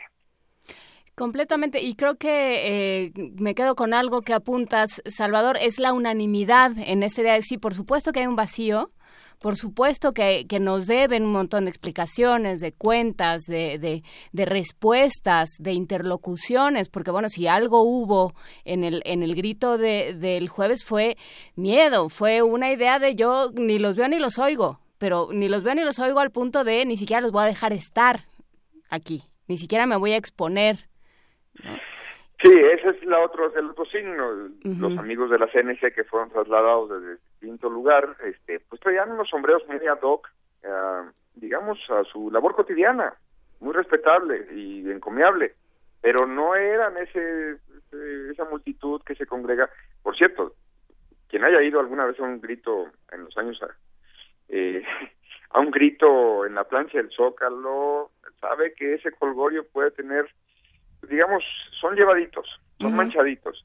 Y eso es lo que se veía en esta plancha, que estaba toda, toda, toda bien cortadita. Y uno decía, el grito es otra simulación. Bueno, es, insisto, la confirmación, si hiciera falta alguna, de que estos señores necesitan ayuda desde, desde afuera y que hay que imponérsela. y que hay que irla buscando, porque sí, como dices, tampoco yo yo soy de la idea de que, pues, bueno, sí, lo quitas y luego, ¿no? Le- le- ¿A quién le dejamos el puesto? ¿A quién le No. dejamos la responsabilidad? Sin duda, yo lo único que diría es que el tema se convirtió en un éxito porque fue debatido. Por Porque, teni- porque nadie pudo negar que la crisis es de tal magnitud que cualquiera de esas propuestas podrían discutirse. Y sin embargo, creo que podríamos todavía tener una escala, y la escala sería rectifiquen ya. Rectifiquen.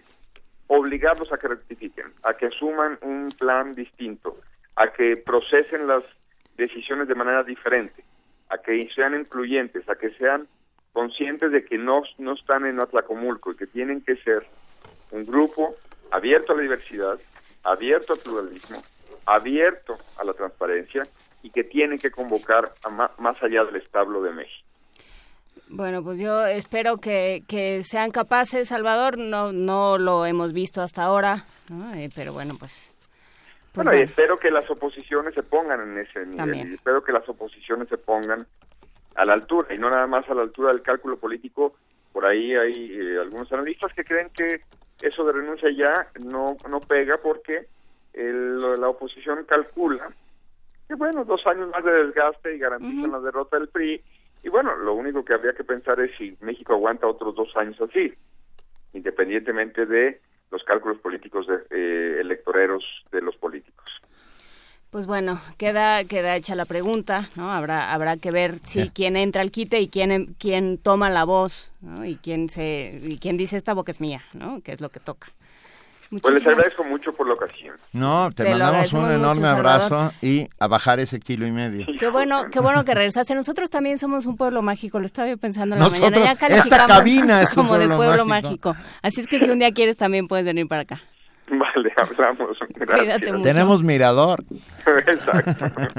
Gracias, Salvador. Hasta luego, Salvador. Hasta luego. Ah, vamos a escuchar The, The- The Hearst Hearst Song, con. Brillig.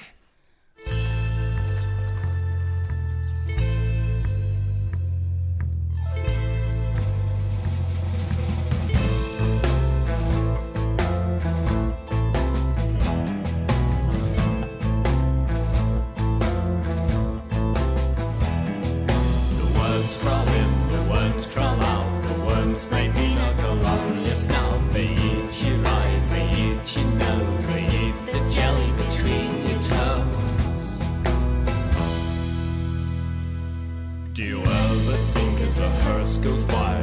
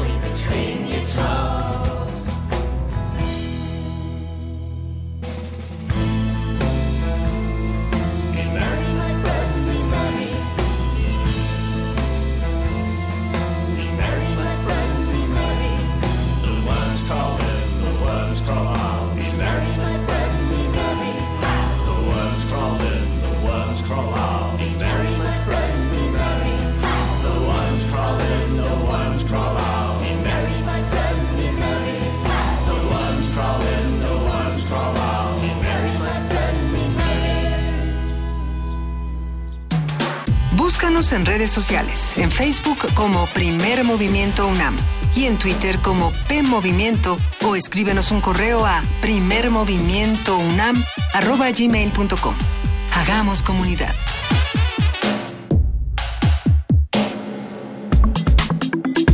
Nota Internacional. Muy rápidamente, antes de entrar a la nota internacional, ya eh, la cantidad de amigos que han pedido las libretas de Sarigüeya, pero también les decimos que se pueden comprar, ¿eh? O sea, Se, se puede comprar, sí, también. si, si a ustedes les gustaron mucho, ya pas- pusimos una foto, comuníquense con arroba Libre Sarigüeya. Sí, Pero bueno. porque bueno, pues apoyen a un joven artesano y entusiasta. Que lo hace muy bien.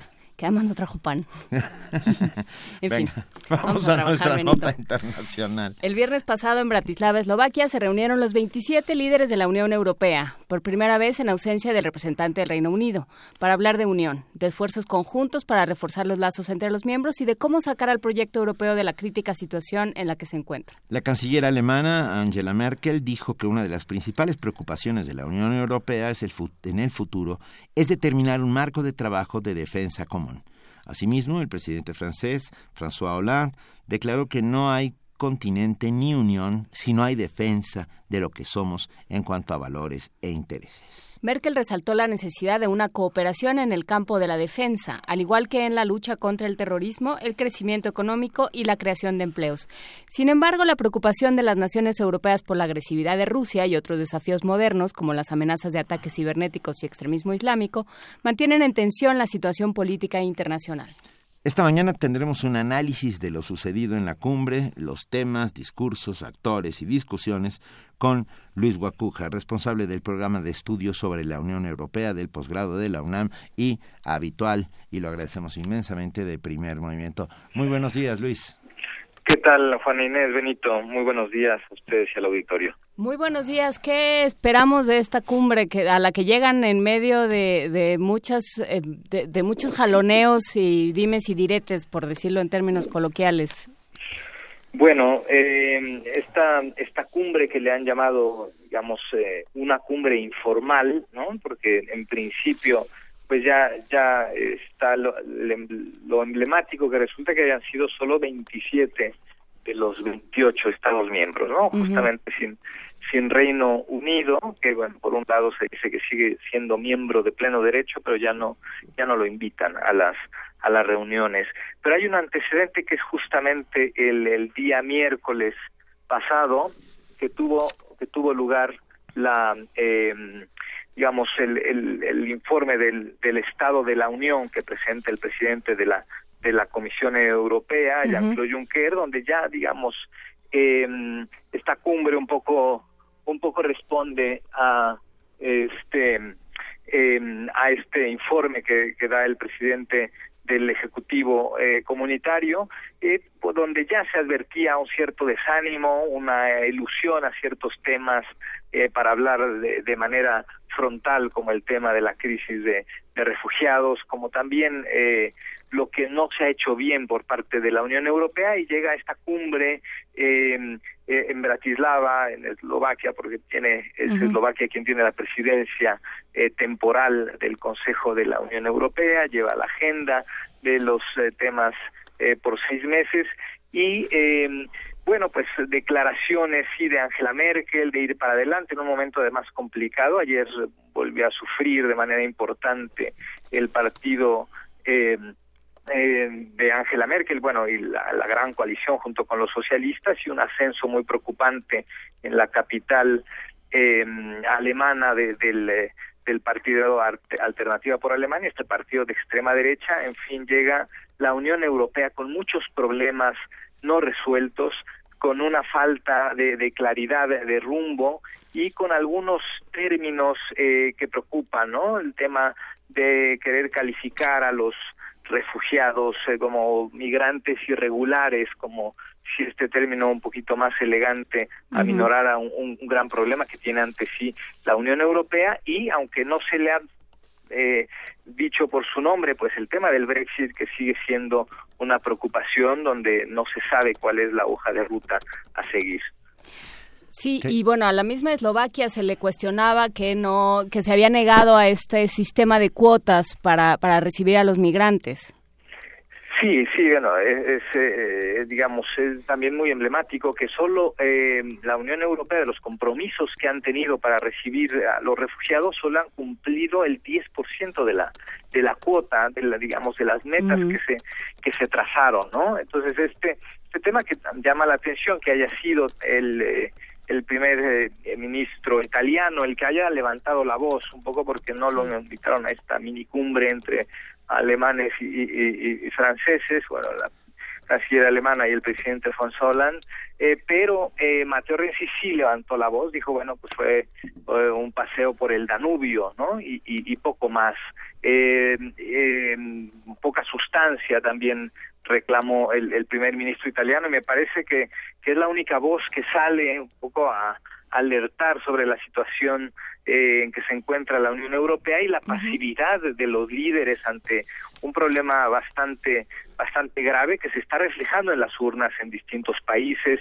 Ahí está la amenaza justamente de, del Frente Nacional en, en, en Francia, ¿no? Como una, una posibilidad muy importante en las próximas elecciones y la amenaza de Marine Le Pen de decir, pues nosotros vamos también a convocar nuestro referéndum para salir de la Unión Europea si, triun- si triunfamos en las siguientes elecciones, eh, lo que viene de la repetición de las elecciones en Austria, la posición muy reticente de los húngaros en estos temas de refugiados, en fin, temas que no ha podido y no ha sabido resolver la Unión Europea arrastrando los temas eh, de una crisis económica eh, no resuelta, de unas medidas de austeridad que han sido un rotundo fracaso y que tampoco se asume esa responsabilidad por parte de la Unión Europea y un desencanto generalizado por parte de los ciudadanos, que es lo que se refleja justamente en, en el ascenso de los partidos extremistas en distintas partes de Europa. Oh, Luis, Luis Guacuja, tenemos que hablar de Hungría, sin lugar a Claro. dudas. ¿eh? Claro.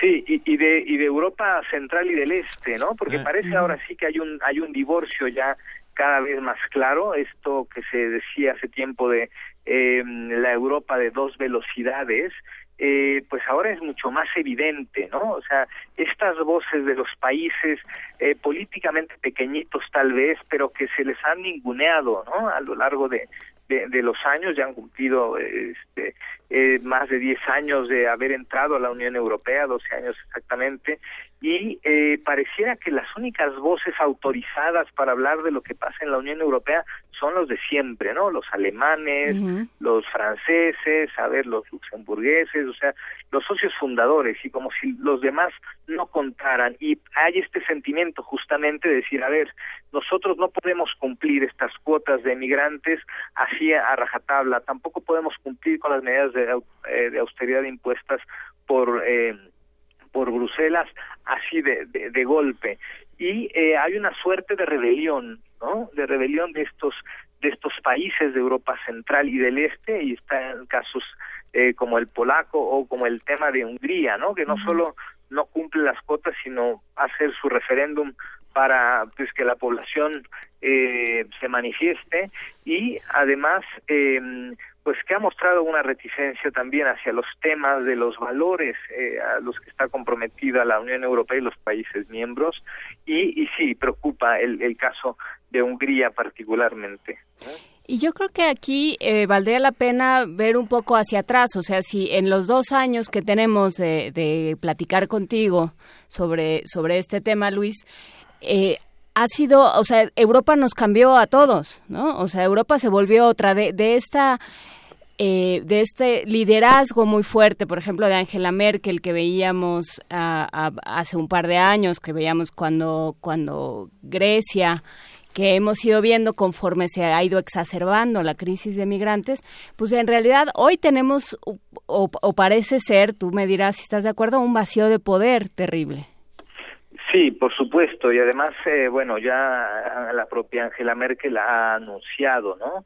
Digamos, una, una nueva hoja, hoja de ruta, ¿no? Para cambiar el rumbo de la Unión Europea, eh, y se señala como fecha el marzo de, del 2017, ¿no? Porque se cumplirán 60 años de los tratados de Roma, y esto me hace recordar que justamente hace hace nueve años, cuando se cumplieron los 50 años de estos tratados de Roma, la Unión Europea estaba atorada en un tema político que era el proyecto del llamado Tratado Constitucional y tenía poco de haber llegado al gobierno Angela Merkel y fue muy hábil en una de estas cumbres de, de la Unión Europea justo en, en, en Alemania, porque entonces Alemania era presidía el Consejo eh, de la Unión Europea y eh, la habilidad de Angela Merkel hizo que pudiese destrabarse este este proyecto que finalmente se transformó en lo que conocemos como el, el Tratado de, de Lisboa, pero eh, tenemos a una Angela Merkel muy agotada ya en, en lo político, eh, le está pasando factura el tema de su posición frente al tema de los de los refugiados, no encuentra eco en Europa, no hay un contrapeso, o sea, el socio natural para esto es François Hollande, es Francia, pero pero un François Hollande bastante debilitado. Eh, por ahí surge esta voz de, de, de Matteo Renzi desde Italia que, que me parece que puede ser este eh, esta pequeña lucecita, pero pero faltan voces, ¿no? Bueno, es que Italia y- los está recibiendo. Eh, Exacto, sí, sí, sí. Y Grecia. están y- llegando. exacto, y países con una complicación económica, ¿no? Como el caso griego, en fin, son los que más padecen este este asunto y, y, y tenemos ahí por por ahí ausencias ya por no mencionar al Reino Unido que ya está con un pie fuera pero pues España que a casi un año de, de que empezaron este proceso electoral eh, para renovar su gobierno no, nada más Que no termina la- nunca. no termina más por las terceras elecciones y, y contando no? no no se sabe qué sucederá en fin hay un extravío cada quien está mirándose al ombligo eh, y, y no se está poniendo justamente la atención en, en lo que significa el proyecto europeo ya no solo para Europa, sino para el resto del mundo. Ha sido la referencia en temas de valores, derechos humanos, democracia, y muchos miran a Europa como esa referencia y tendríamos que exigir también desde fuera eh, pues que se retome el rumbo, ¿no? Porque al nivel eh, de, digamos, de los foros multilaterales, pues la Unión Europea tiene una presencia muy importante y ahora pues hay un agotamiento en general, esta falta de liderazgo de la que hemos hablado y parece que el rumbo no está nada claro y el panorama pues está muy muy nebuloso todavía. Sí, eh, creo que esto es esto que apuntas es interesante. Eh, la Unión Europea pudo pudo eh, florecer, por decirlo de alguna manera, porque porque tenía más o menos sus asuntos internos resueltos, pero de pronto si hay crisis en España, en Francia con Marine Le Pen y la vuelta de Sarkozy, en Austria que no acaban de ponerse de acuerdo, hasta hay hay, hay problemas hasta por el pegamento de las que utilizan en las boletas y entonces no pueden volver a hacer la elección. No, en serio. No lo Hubo sé, problema lo con, sé, el sé. pegamento, con la goma. Este, eh, Hungría, Polonia, o sea, realmente cómo, cómo orquestas un, un gobierno que se ponga de acuerdo si no se puede poner de acuerdo cada uno dentro de sí. Claro, claro, y, y bueno, y por ahí ah, este, un poquito tratar de, de ver el asunto desde otra perspectiva, eh, leía yo a Luis Basset en el país y decía, bueno, habría que hacer también la reflexión desde el otro lado, ¿no? ¿Por qué, eh, por qué hay esta crisis de, de refugiados tan importante? Pues porque justamente se sigue viendo a, a, a la Unión Europea como un centro de, de prosperidad, en fin, de muchas cosas que se han alcanzado, de esperanza de vida, de respeto a los derechos humanos, etcétera, durante mucho tiempo y por eso atrae a tanta a tantos migrantes, ¿no?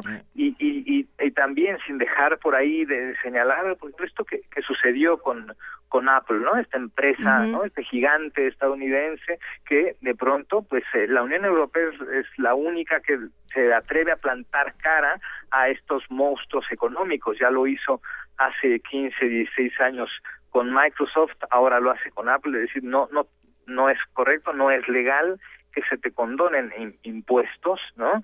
Eh, y eh, la reacción de Apple es decir, bueno, pues si me voy dejo de invertir, ¿no? Esta amenaza que aquí conocemos muy bien por parte de los de los empresarios, ¿no? Porque es una además un desafío a la democracia europea, ¿no? A la manera en que se han construido estas instituciones durante muchos años y, y, y que también, bueno, y que están ahí y que habría que rescatar, pero eh, también se han bajado los brazos por parte de, de la Unión Europea, no están por ahí eh, dando la pelea frente a justamente estos partidos xenófobos, eh, la eurofobia que, que está por ahí, que se vende muy bien, y, y pareciera que en la Unión Europea no hay que hacer nada, ¿no? Como, eh, como si no hubiese culpa por el tema del Brexit, como si no hubiese responsabilidad también de la Unión Europea por no haber estado presente lo suficientemente para contrarrestar estas posiciones que cada vez son más crecientes y que tienen cierta lógica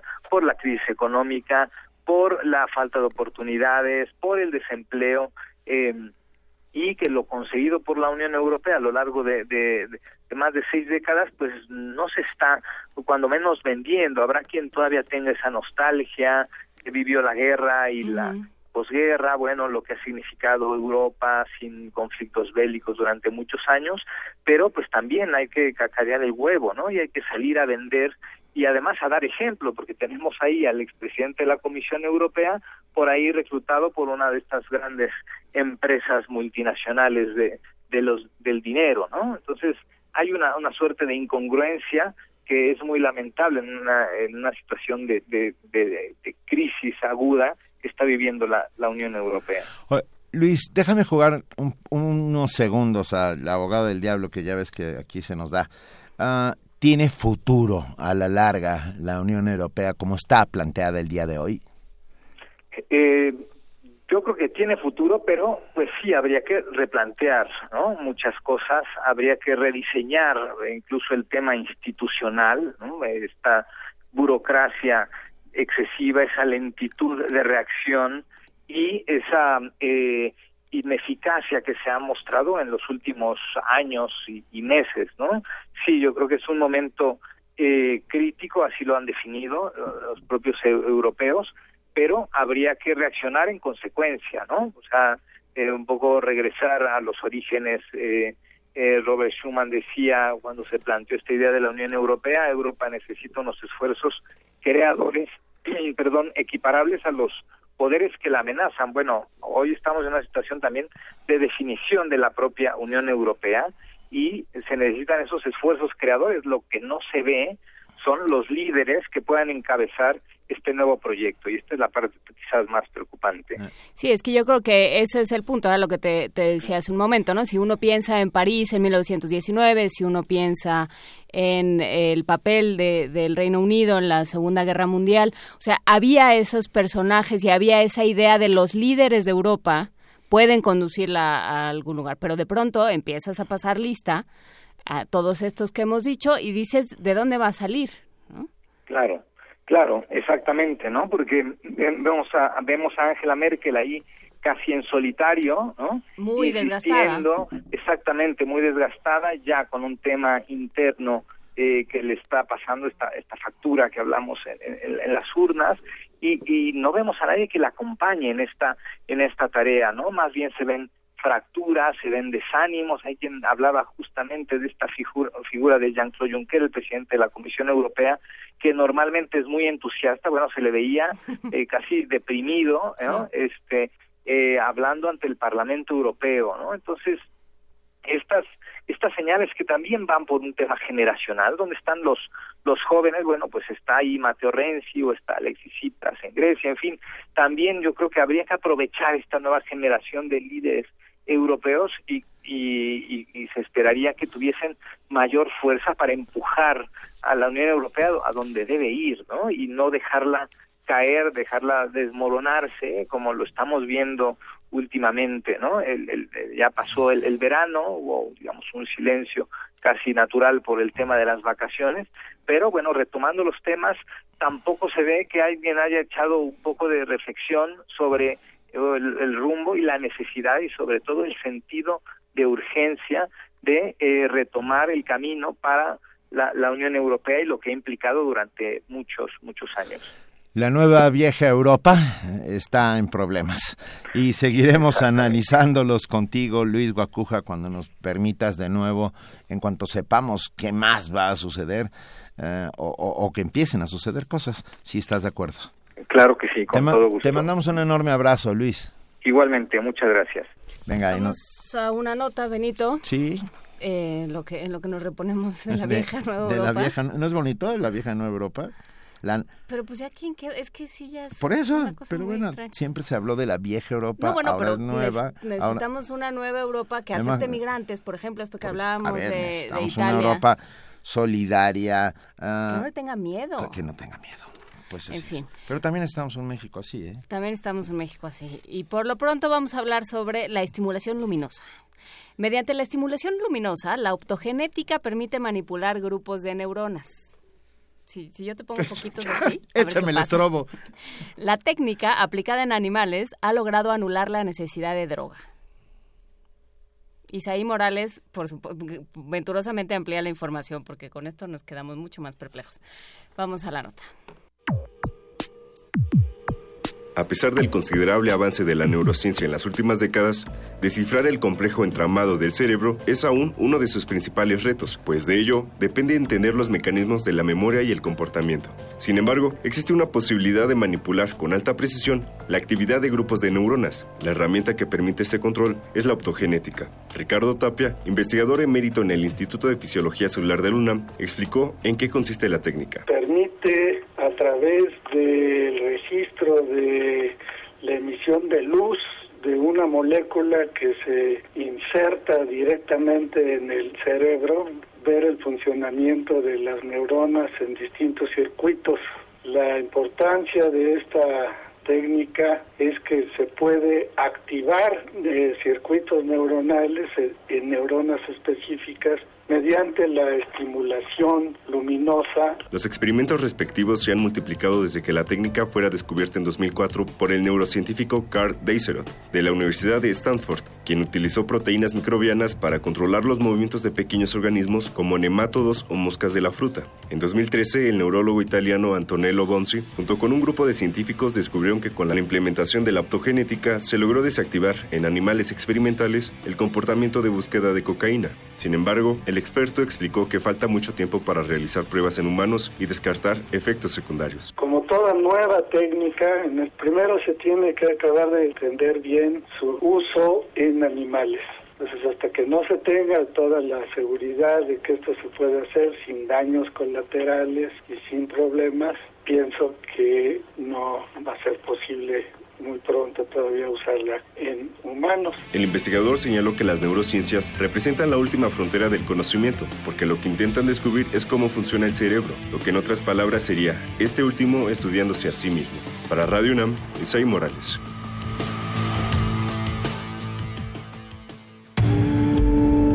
Primer movimiento. Clásicamente... Universitario. Clásicamente universitario. Ya tenemos a los ganadores de las libretas. Arroba, de- en arroba libres Arigüeya, ya saben. Y si quieren, se quedaron con ganas de una libreta, comuníquense a- con arroba libres Arigüeya en Twitter. Sarigüeya con Z y, e Y. Y ahí pueden platicar con Adam Beldarrain y llegar a algún acuerdo. Ganaron Ana Isabel, Ana Elena Espinosa, Isabel Alberto y Víctor Hugo Vigueras Díaz. Ana Elena Espinosa, Isabel Alberto y Víctor Hugo Vigueras Díaz. Así es que bueno, pues ya Vania, Vania que no está aquí, pero siempre está aquí, les va a explicar cómo, cómo pueden recogerla. Y vamos a escuchar mientras nosotros dos de Pate de Foie.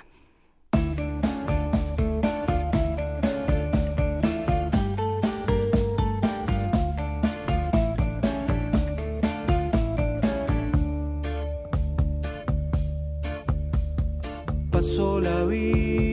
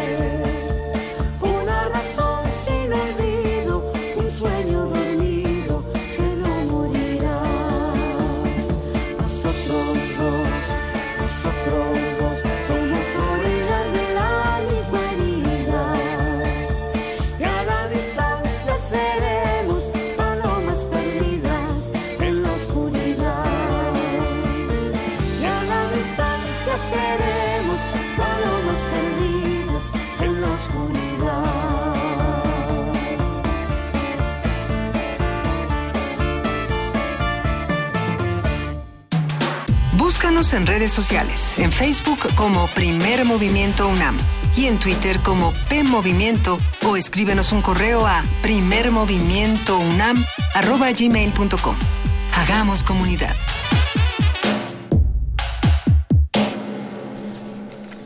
Ocho de la mañana con 53 minutos en este instante y tenemos en la línea, y lo agradecemos inmensamente, a nuestra querida Anel Pérez, secretaria técnica de vinculación de la Coordinación de Difusión Cultural, que nos hablará de la apertura de la cátedra Max Aub. ¿Cómo están? Muy bien, ¿cómo estás, Anel? Con muchísimo gusto de saludarles a los dos. Extrañamos a Luisa, pero bueno, qué bueno que estamos aquí Volverá- otra vez para hablar de, de temas del acorde. Venga, Sí. por supuesto. Por supuesto, Luisa se quedó en casa con un alguien más nos preguntó en redes, este se quedó en casa porque bueno, tenía tenía una mor- mormazón, Estaba agripada. estaba un poquito agripada. Pero entonces ya. Así nos dejan los puentes. Pero Así bueno, nos dejan los puentes, dinos. tengo algo bueno que contarles. Este, estos espacios académicos que tiene difusión cultural para poder construir el conocimiento a través de la experiencia de la cultura y el arte, eh, tiene una, una buena noticia hoy porque eh, reanimamos un proyecto que mm, eh, estaba ya desde antes, pero que ahora retoma una nueva versión, que es la Cátedra Maxau, una cátedra extraordinaria para hablar de la relación de la cultura con la tecnología, específicamente, del arte y la tecnología. Esto es una celebración que nos da muchísimo gusto porque es con nuestros amigos de la Universidad Politécnica de Valencia, en España. Esta cátedra, en vinculación con él, bueno, obviamente lleva el nombre de Max Aub, no solo para homenajearlo, sino también como para seguir un modelo de alguien que insistió mucho en sus años, en, en los años 40, 50, 60 todavía, en vincular el arte con la tecnología. Ustedes recordarán, por supuesto, que fue pues director de Radio Universidad Nacional Autónoma de México, desde donde, por ejemplo, impulsó muchísimo la idea de los archivos fonográficos, ¿no? Entonces, bueno, esta idea de voz viva, uno de los más grandes, eh, creo yo, eh, acervos fonográficos, donde está la voz de Alfonso Reyes, Pablo Neruda, García Márquez, Vargas Llosa, etcétera, fueron algunos de los de las ideas que, que tuvo Max Aub para vincular el arte con la tecnología. Y en ese marco es que ahora, eh, en este mes, retomamos esta cátedra, la reanimamos, digamos, y va a tener una, una primera sesión inaugural que justamente hablará de eso que hablaba Max Aub en su tiempo, el- la relación y vínculo, eh, la manera en la que potencia una cosa con otra, el arte y la tecnología. Y nuestra invitada inaugural, pues nada menos y nada más que Laurie Anderson, esto gracias a la colaboración de TV UNAM, pues va a estar con nosotros para hablar justamente de un tema que es muy similar, se llama su conferencia magistral, lo audiovisual en su relación con la creación y el conocimiento en el siglo XXI. Bien. O sea, cómo es que construimos conocimiento a partir de y alrededor de lo audiovisual.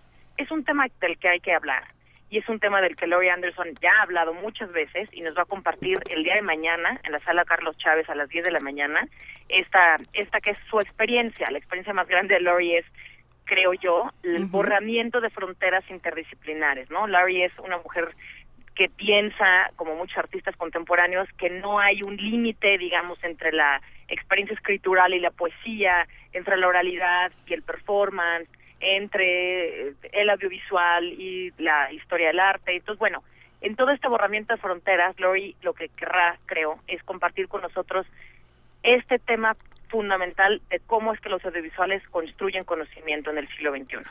La, la entrada será libre. La entrada es libre, pero Cupo quiero insistir, sí, el cupo es limitado al número de butacas de la sala Carlos Chávez, así que yo invito muchísimo al, al auditorio a que quien esté interesado asista por lo menos a media hora antes.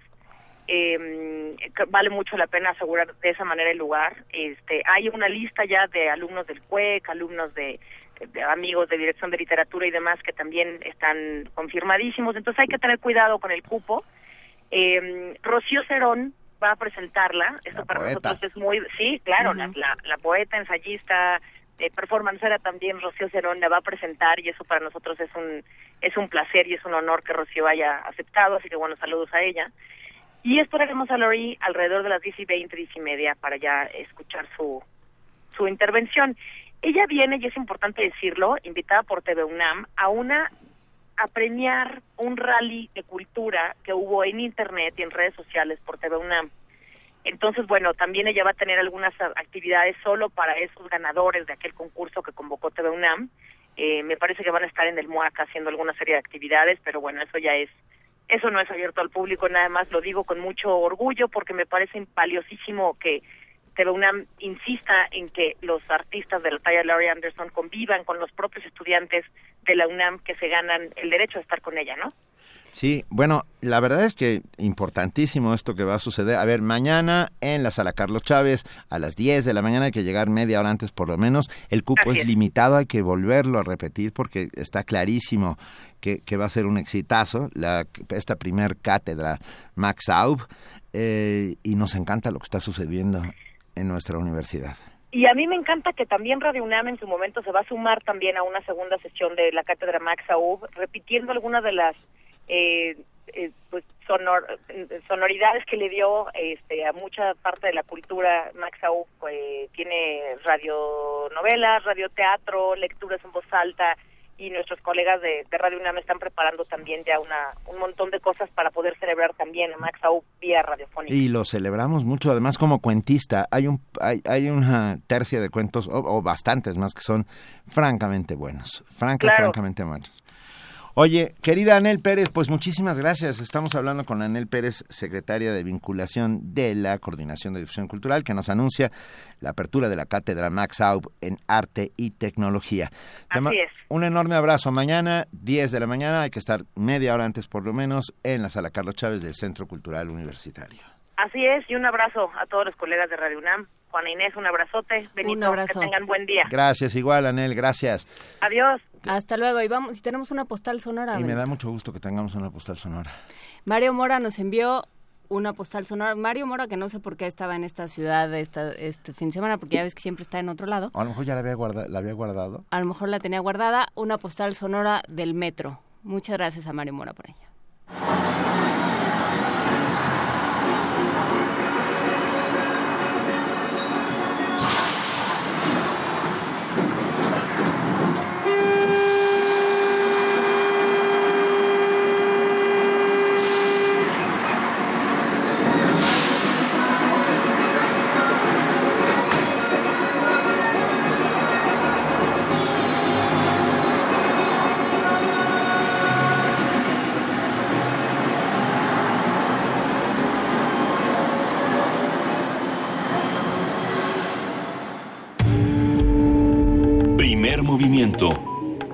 Clásicamente... Diverso.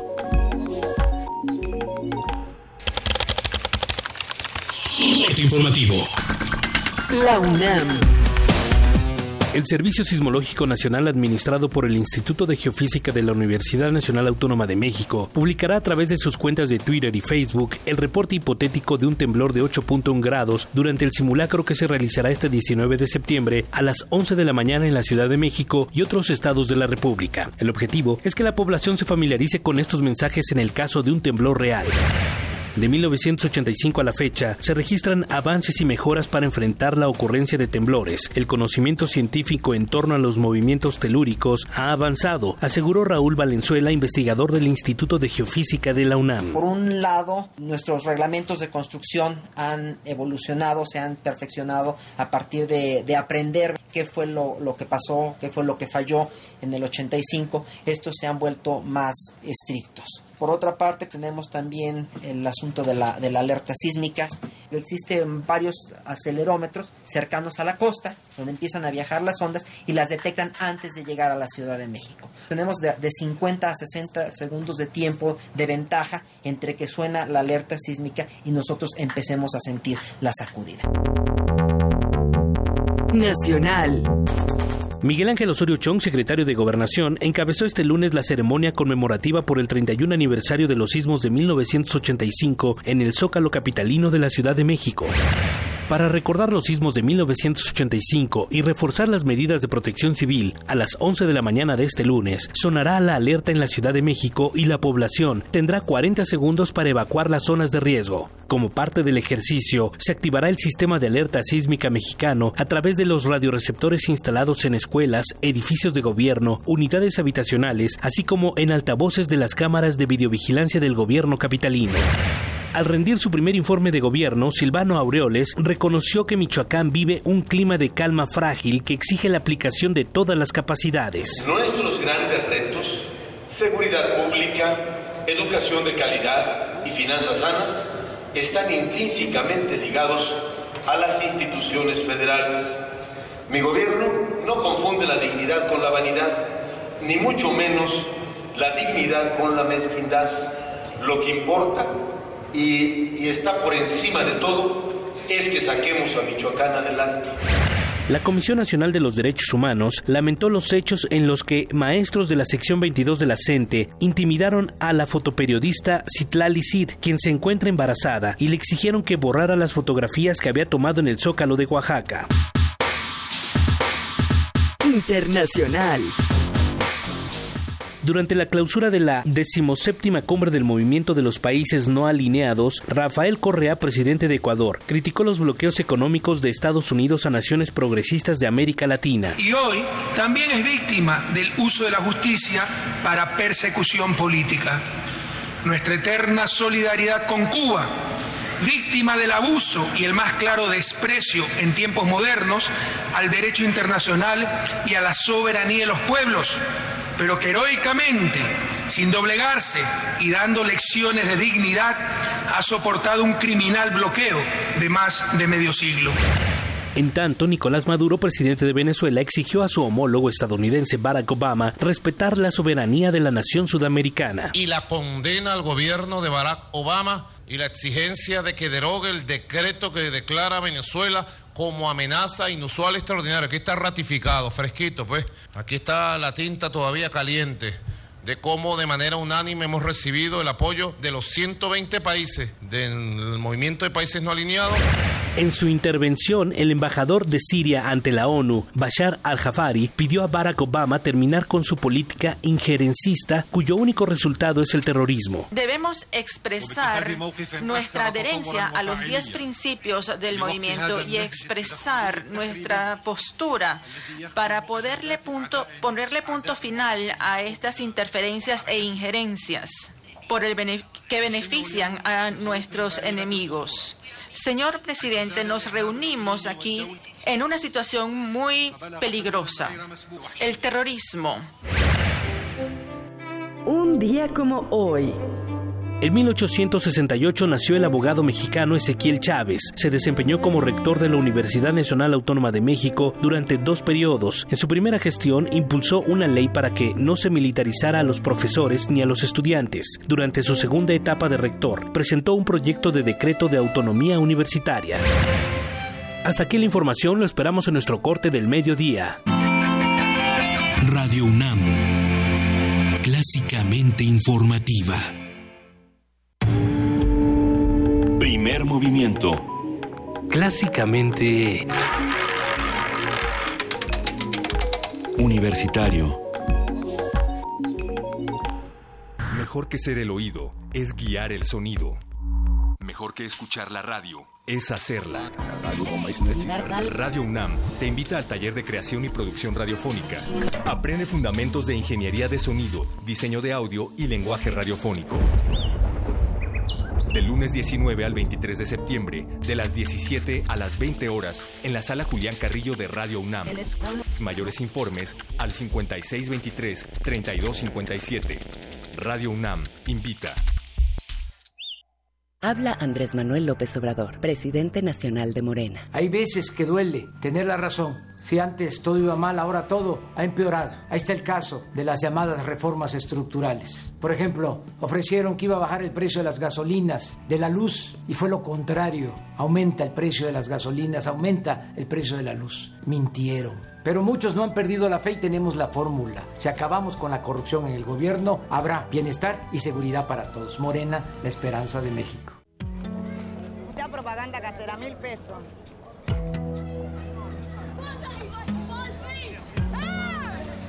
of your country. Accordingly, No importa de dónde eres, qué idioma hablas, ni cuál es tu color de piel.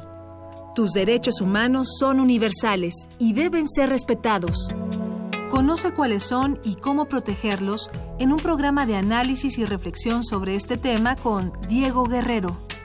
Derecho a debate. En la cultura de la legalidad participamos todos. Te invitamos a una mesa de discusión con estudiantes universitarios y especialistas todos los lunes a las 10.05 de la mañana.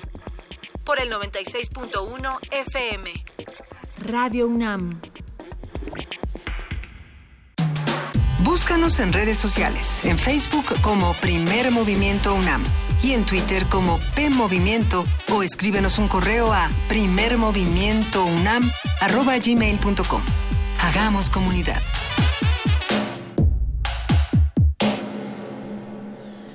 Eh, 9 de la noche. De, 9 de la noche. 9 de la mañana con 8 minutos, este 19 de septiembre. Vamos a escuchar otra nota. La UNAM cuenta con la producción editorial más grande en lengua española. Más de 40.000 títulos la respaldan, la respaldan. Y Cindy Pérez Ramírez, lectora ávida ella misma, preparó la siguiente información. La actividad editorial de la UNAM inició desde la fundación de la Universidad Nacional en 1910.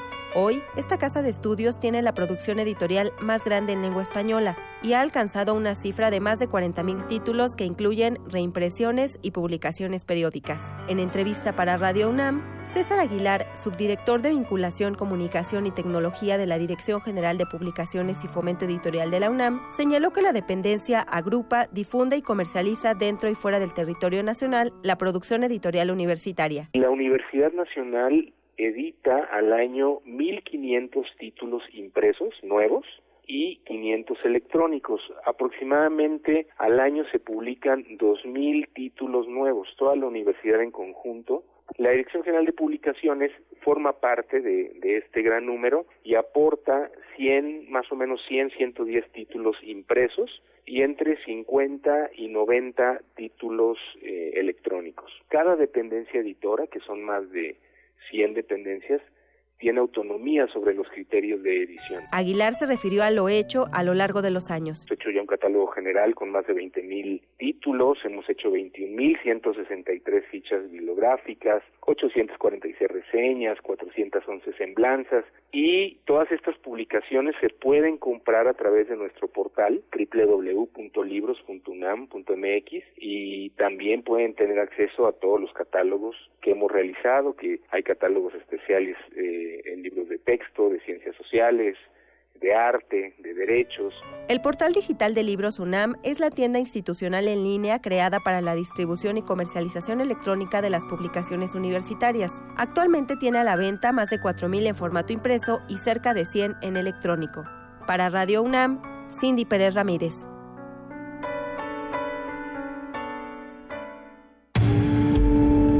Primer movimiento. Clásicamente... Reflexivo. 9 de la mañana, 10 minutos. Ya tenemos en la línea a Rolando Cordera, director del Programa Universitario de Estudios sobre el Desarrollo. Muy buenos días, Rolando. Benito, buenos días, Juan Inés, eh, buenos días. Estamos, como siempre, listos para la provocación. Derechos humanos y el presupuesto. Eh, provocación en el mejor de los sentidos, Rolando. Sí, claro, ah, yo, ah. yo lo entiendo, Benito, por favor. provocar significa despertar, provocar significa hacer que se, que se mueva un poco las cabezas de muchos. ¿Qué pasa con los derechos humanos y el presupuesto? Bueno, eh, eh, es... es un comentario inicial a un tema este eh, eh, difícil de, de, expresar y de y todavía más de ilustrar. Pero ustedes recordarán que en, en 2011 hubo un cambio importante en lo que yo llamaría sin ser experto eh, la definición constitucional de México. Y se puso en el centro del compromiso del Estado por mandato constitucional los derechos humanos. Tanto los están consagrados en la Constitución, los eh, los derechos eh, tradicionales clásicos, ¿no? Los derechos civiles, los derechos políticos, como los derechos económicos y sociales que, que en el curso del tiempo se han eh, inscrito en la Constitución. y entonces se puso como tema central, rector, yo diría, como criterio principal de evaluación del desempeño de, México y del Estado y el gobierno, su respeto, garantía y protección de los derechos humanos. Repito, son no solo los que están en la Constitución, sino todos aquellos que sean objeto de una convención internacional en la que participe México. Bueno, eso cambia de manera muy importante la manera de ver las relaciones entre Estado y sociedad y entre individuos, personas, ciudadanos y gobiernos.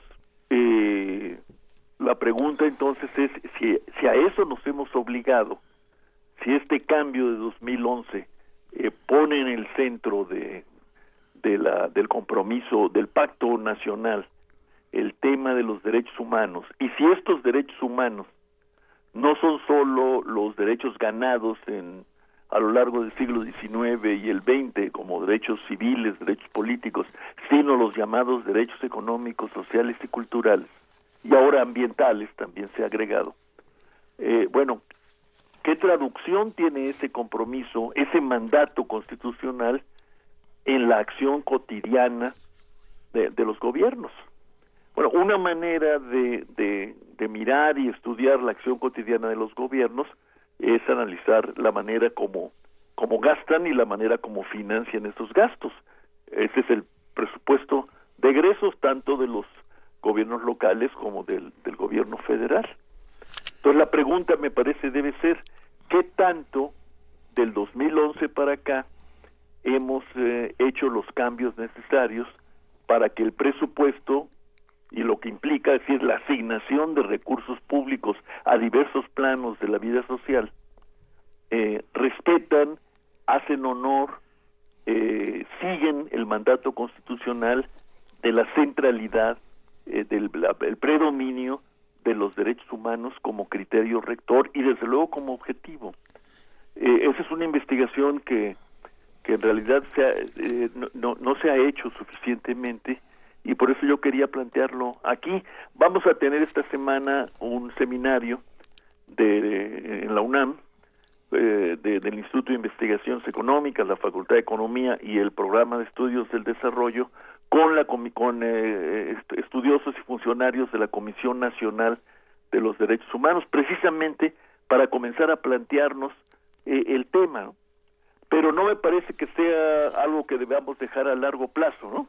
¿no? Eh, árbol, más bien eh, creo que vale la pena reflexionar sobre volver al artículo 1 o al artículo cuarto de la Constitución, si ustedes quieren, y ponerlos frente a, por ejemplo, el proyecto de presupuesto de egresos de la Federación que presentó el gobierno la semana pasada y, y que va a revisar, eh, eh, corregir si es el caso, aumentar o disminuir y aprobar finalmente la Cámara de Diputados en, noviembre. ¿no? Entonces, e, ese, ese, no es un comercial, ¿eh? es eh, la introducción de un tema que me parece que es importante tanto de, para la economía política, digamos, como para los temas y problemas del desarrollo, que es lo que nosotros aquí hemos tratado de cultivar, eh, Benito y Juana Inés. Por supuesto, eh, Rolando, porque, bueno, si algo hemos intentado eh, discutir con los economistas, intentado porque no, no siempre es, sencillo que los economistas entren a, respondan a la provocación. Bajen a la tierra, se dice. Sí, sí también. o sea, no es fácil, bueno, estando las cosas como están, el petróleo, la, las remesas, todo, o sea, todos los factores, con... con con la baraja como está, ¿cuáles son las decisiones más sanas que se pueden tomar económica, política y socialmente? Porque yo creo que ahí está el tema. Bueno, estas son las condiciones, esto es lo que hay. Entonces, bueno, con eso, ¿cómo se puede eh, cómo se puede, con qué, con qué parámetros se, se establecen las jerarquías y las prioridades. Bueno, yo ahí es donde introduzco esta esta mosca. Por ejemplo, los este, derechos humanos. Si el artículo primero establece la centralidad y predominio de los derechos humanos y, y la eh, y el artículo cuarto, bueno, vuelve constitucionales o recalca, reitera la constitucionalidad, por ejemplo, del derecho a la salud, ¿no? Y el artículo tercero, pues reafirma ¿no? el compromiso histórico de, del Estado con la educación pública eh, universal. Bueno, ¿qué tanto, verdad, el presupuesto está a la altura de esos mandatos? ¿Va en esa dirección o se estanca o va en sentido contrario? Eh, ¿Cómo justificas los, los recortes? Así es, bueno, exactamente, ¿no? Es, realmente interesante el planteamiento, eh, querido Rolando, por muchos motivos, porque el abanico de los derechos humanos ha crecido de manera exponencial. Ah, exactamente, Benito. Ah, por ejemplo, el derecho al agua, y entonces el derecho al agua eh, va ligado al derecho a la infraestructura, ¿no? Y si no hay infraestructura que lleve agua a la comunidad, entonces estás de alguna manera violentando o vulnerando un derecho humano. Wow. O, no lo estás protegiendo. O no lo estás protegiendo. Sí. Qué interesante, qué interesante. Repítenos dónde será el seminario. Bueno, mira, eh, será el jueves, este Benito, ahí en el auditorio eh, del, del posgrado de economía. Venga. Que queda queda muy cerca del, del, del complejo cultural, muy cerca de la de la sala Nesa Hualcoyotl. Es la primera entrada a la CU viniendo de, yendo de sur a norte. ¿Y a qué horas arrancará? Eh, si no me equivoco, a las nueve y media o diez, ¿eh? Benito, no, no, no, no tengo. Ahora lo buscamos y subimos la información. Y, lo subimos. y sobre todo, pero más que nada, pues abramos el tema, ¿no? Y, y, creo que primer movimiento puede preguntarle a muchos colegas, desde luego los colegas de, de, de, Derecho del Instituto de Jurídicas y de la Facultad, eh, por dónde piensan ellos que deberíamos eh, que debería el país caminar y, cuál sería, digamos, la primera parada, que es, yo creo que la primera parada debería ser esta, la de la que se abrió ahora con el proyecto de presupuesto de egresos y sus, eh, pues en algunos casos muy drásticos recortes, como ha estado ya siendo documentado en la, prensa. Cultura, por ejemplo. Pues, bueno, por, ah, ejemplo. Eh. Cultura. Querido Rolando Cordera, te mandamos un abrazo y nos vemos la próxima semana para seguir incidiendo, averiguando entre todos, que, eh, desentrañando eh, de qué va. Muy bien, Benito, cómo no, Juan Inés. Un Buenos días. Este, eh, este verano realmente terminó antes de, nacer, ¿verdad? Estamos viviendo un inviernillo permanente. Exactamente. el, otoño de nuestro descontento. Ni modo. Hasta luego. Hasta luego, que estés muy bien. Igualmente.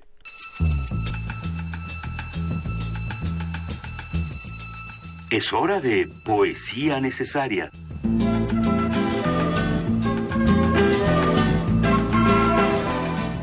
Que era el invierno de nuestro descontento. El invierno de nuestro descontento, Shakespeare. ¿Por qué no me dices? Pero es que avisa, en ese momento me agarraste Ah, ¿verdad? Venga, a ver, viene Lori Anderson, estará mañana en la universidad y hay que contar que también es poeta. Y es poeta y hizo colaboraciones interesantísimas con el que fue su marido hasta, hasta la muerte de él, que es ni más ni menos que Lou Reed. Y hay una serie de, ellos los llamaron haikemas, que es una mezcla de haiku y poema, entre, Lou, entre Lori Anderson, Lou Reed y John Zorn. O sea, mandaron las sílabas al demonio y hicieron lo que se les dio la gana. Tengo, pues sí, no, no, no tienen la estructura y la tienen, porque mantienen la estructura de haiku y sin embargo se rompen. Haiku rotos, eso sería una nueva, una nueva manera de, ver haiku. ¿Haiku con los dos pies quebrados? Sí, con pie haiku de pie quebrado está muy bonito. Como, como Vania, saludos a Vania y su pie quebrado. Venga, para el concierto para, para Japón, eh, Lori Anderson, Lou Reed y Johnson escribieron esta serie de haikus. Vamos a leer cinco, los primeros cinco de la serie que subiremos a nuestras redes sociales. Uno, respira la nueva primavera y seguimos todavía fieles a las últimas hojas secas de la que fue y hoy es una sombra de las más crueles. Dos, llueve, pero no puedo describir cómo llueve, ni cómo me golpean estas lágrimas de tus ojos de relámpagos. 3. Las nubes me explican al ver en sus truenos de malestar lo que es estar verdaderamente mal, enojado, al contener ese bravo mar por caer. 4. Campos abrazados por agua de lluvia reflejan los adioses del sol que se va, pero el agua quedará. Moraleja, no hay que dejarlo todo. Y 5. Sapos suicidas como perros corriendo los autos gritan banzai a mis ruedas mientras la lluvia los despide. Primer movimiento. Clásicamente... Reflexivo.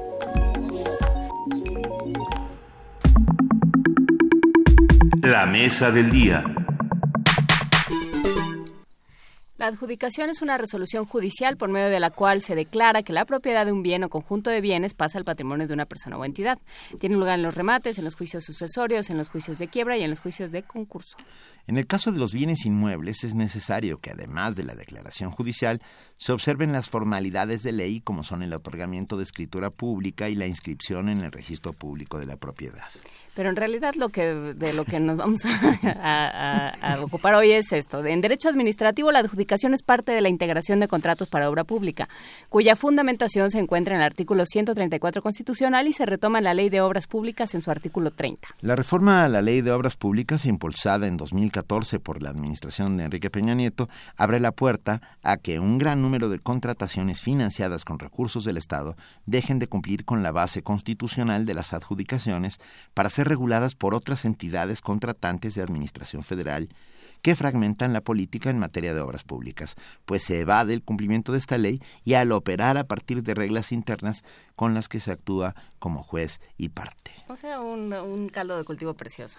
Para hablar de esto y para aclararlo más y para ver qué es lo que no está claro y a qué le falta transparencia, hablaremos esta mañana con Mariana Campos. Ella es coordinadora del programa de presupuesto y rendición de cuentas de México Evalúa. Mariana Campos, muchísimas gracias por estar con nosotros esta mañana. Muchas gracias a ustedes. Buenos días al auditorio. Muy buenos días. ¿Nos lo podrías explicar todo esto que dijimos con peras y manzanas, Mariana? ¿Cómo se adjudican los recursos? ¿Cómo se eh, gasta? Sí, ¿qué tal? Mira, eh, tenemos un, grave problema en México porque, eh, bueno, primeramente los distintos procedimientos de contratación, es decir, procedimientos competitivos como no competitivos, lo que son las licitaciones y las adjudicaciones directas, tienen distintas obligaciones en materia de transparencia.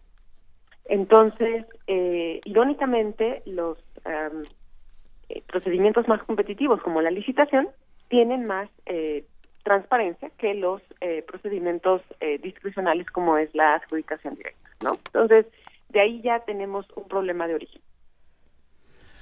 Ajá. pero es solo el primero de muchos problemas. El primero de muchos, porque, bueno, de acuerdo con las prácticas internacionales, eh, no hay por qué hacer diferencia entre los procedimientos de contratación, eh, es decir, en las obligaciones que tengan de transparencia. Es decir, el dinero público vale igual en una licitación que en una adjudicación directa, por lo cual no, no debería haber en nuestra normativa una diferencia y lo hay en México. Entonces yo creo que es uno de los principales aspectos a cambiar, ¿no? ¿Y por qué existe esta, este cambio en la normativa? O sea, ¿por qué hay diferencias en la normativa? La normativa. Eh, pues mm, es increíble, pero la normativa le obliga a la licitación tener más transparencia que la adjudicación directa. Simplemente la adjudicación directa se ha quedado como un procedimiento muy discrecional, sin obligaciones de transparencia.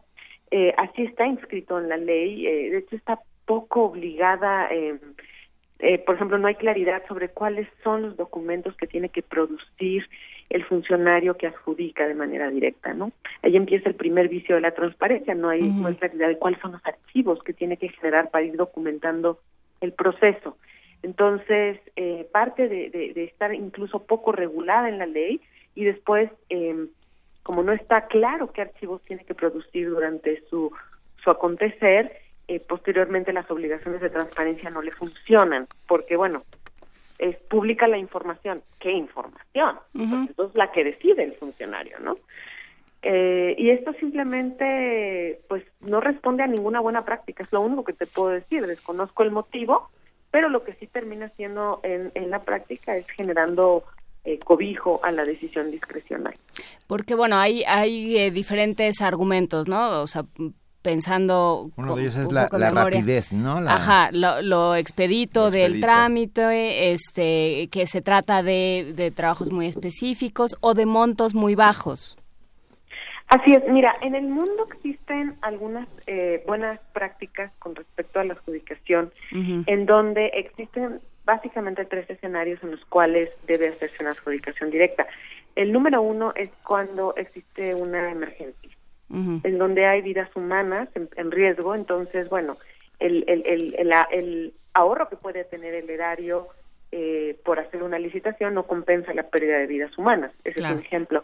Eh, en segundo lugar, cuando solo existe un, un, proveedor, es decir, hay, por ejemplo, un em, eh, bien o un bien patentado, entonces, bueno, pues eh, eh, ese tipo de, de, situaciones en donde solo hay un, un monopolio, un, solo proveedor, también está eh, justificado.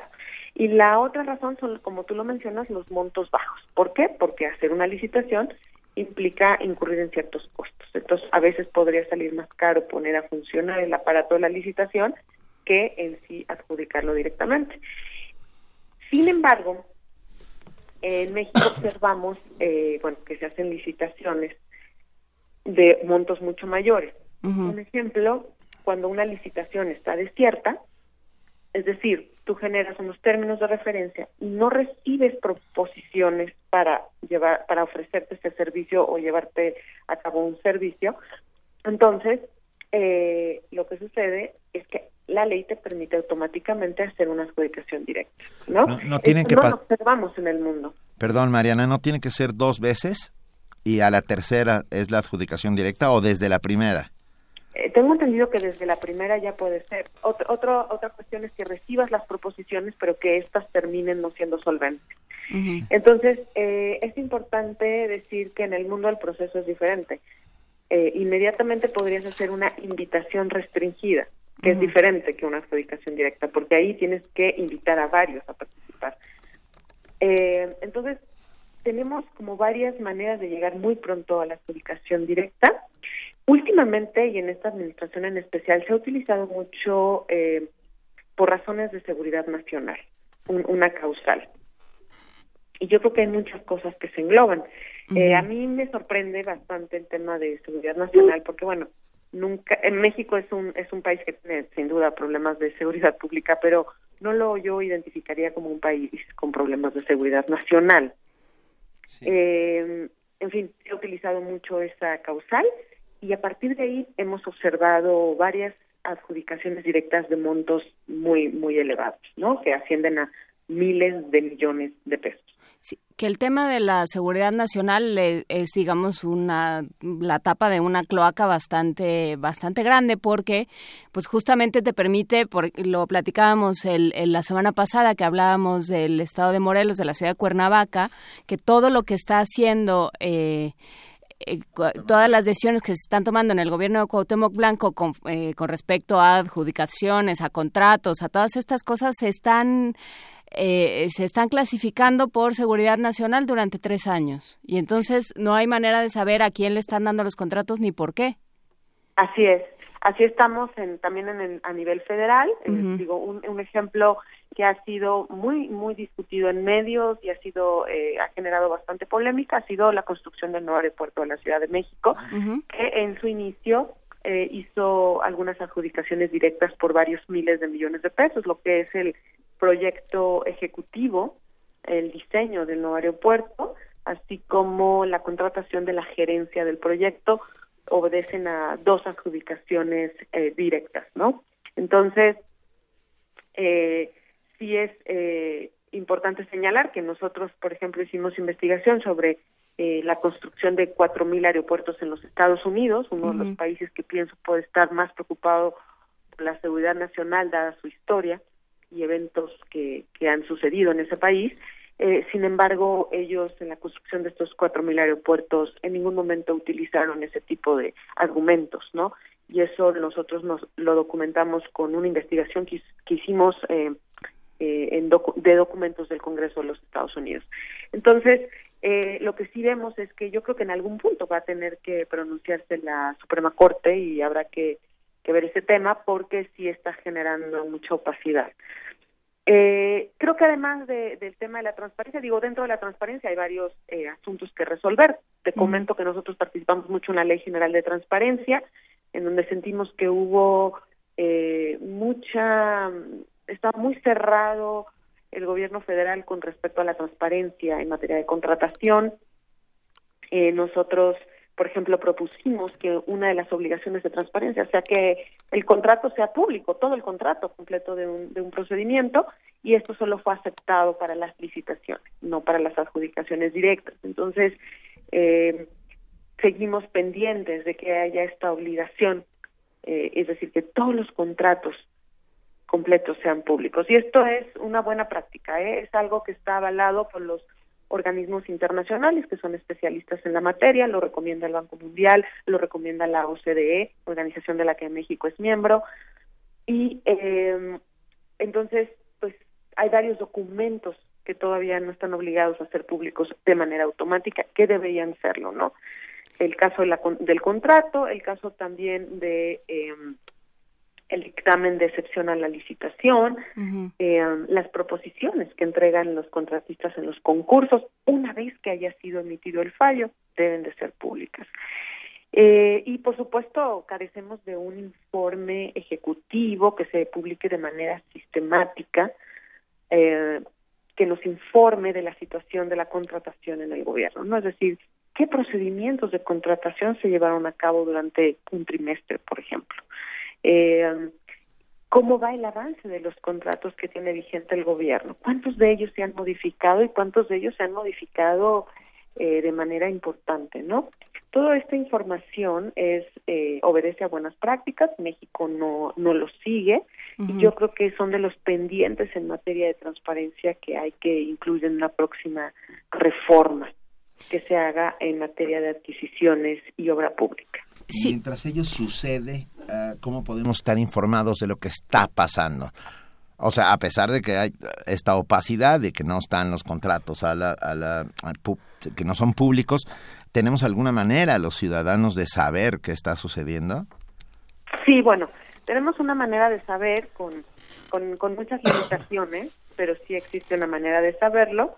Eh, si tú quieres conocer de los proyectos, por ejemplo, en materia de obra pública, de infraestructura, del proyecto como tal, la cartera de inversión de la Secretaría de Hacienda trae eh, cierta información.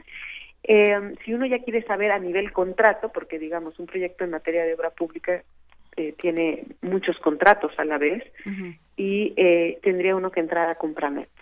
Lamentablemente no hay una vinculación entre ambas, es decir, cuando tú entras a Compranet no puedes buscar por proyecto, ¿no? Entonces saber cuál es la colección de contratos que tiene un proyecto es algo muy difícil.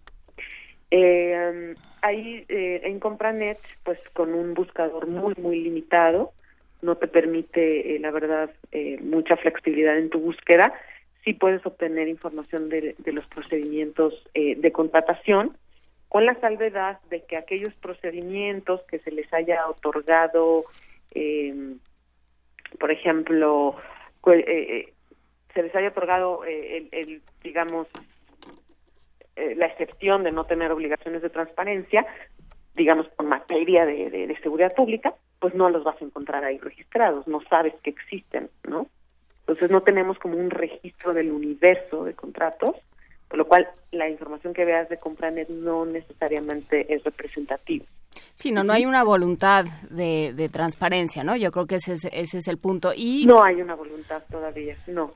Yo pienso que ni a nivel federal ni a nivel eh, eh, local. Hay que decir algo importante. Este proyecto sobre el nuevo aeropuerto comenzó, como te platiqué, con varias adjudicaciones y se conformó un observatorio ciudadano, en donde México algo es parte, como otras organizaciones de la sociedad civil, en donde hemos exigido transparencia para este eh, proyecto. Y en alguna ocasión el secretario de Comunicaciones y Transportes, el señor Luis Esparza, prometió que este proyecto se iba a hacer eh, con las mejores prácticas de transparencia. Eh, siguiendo los estándares, por ejemplo, de eh, el Banco Mundial.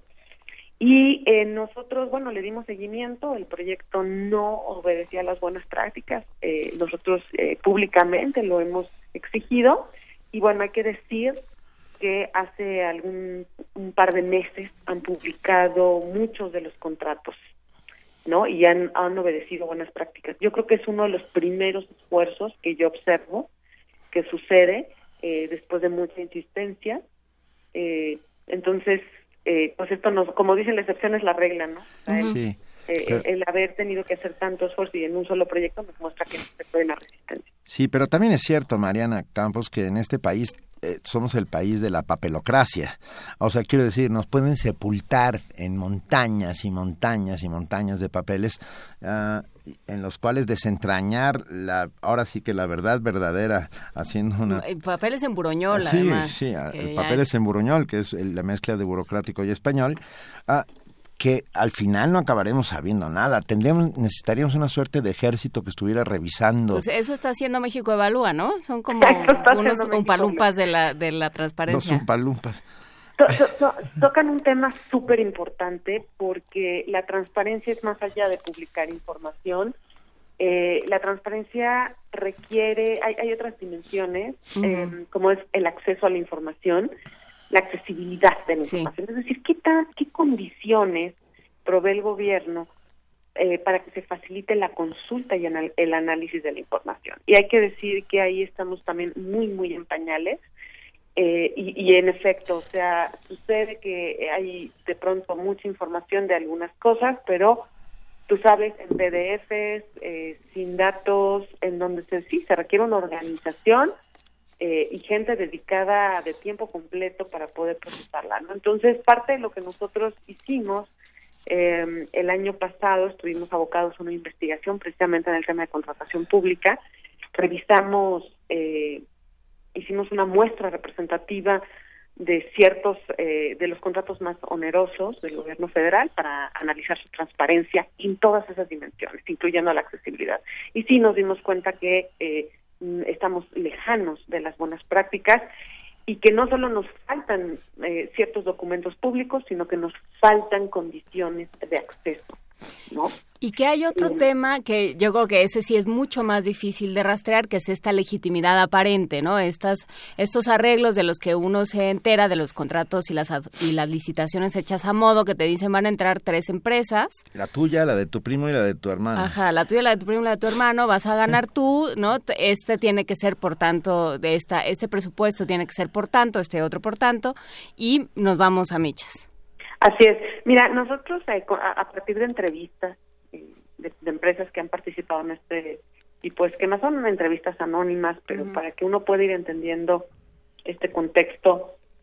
Eh, lo que lo que se sabe es que esto eh, tiene que ver mucho con la subcontratación. La subcontratación, es decir, yo contrato como Estado a alguien, pero ese alguien a su vez contrata a otra empresa.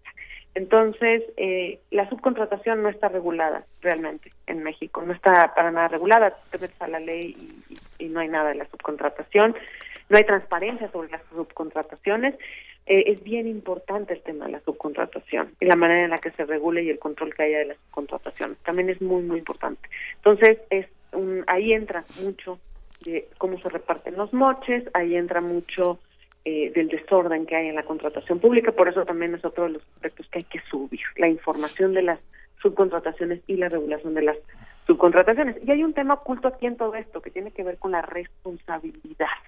Yo creo que para mí es un es un tema muy pendiente en, el, eh, en, en, en contratación pública. ¿Por qué? Porque en México está permitido, incluso las propias leyes lo, lo legitiman, lo que es diluir la responsabilidad en la contratación pública. ¿Qué significa esto?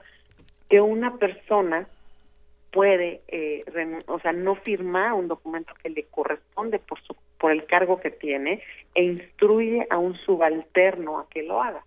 Pero esto se va haciendo una cadenita hasta que llegas al que menos responsabilidad tiene y es el que termina firmando documentos muy importantes. Por eso es normal, perdón, es normal que veamos en, en, en proyectos que han fracasado eh, y que han tenido han sido acusados de corrupción, que tienes jefes de departamento con órdenes de aprehensión. bueno. que, en realidad no llegan a quien sí se embolsó el dinero.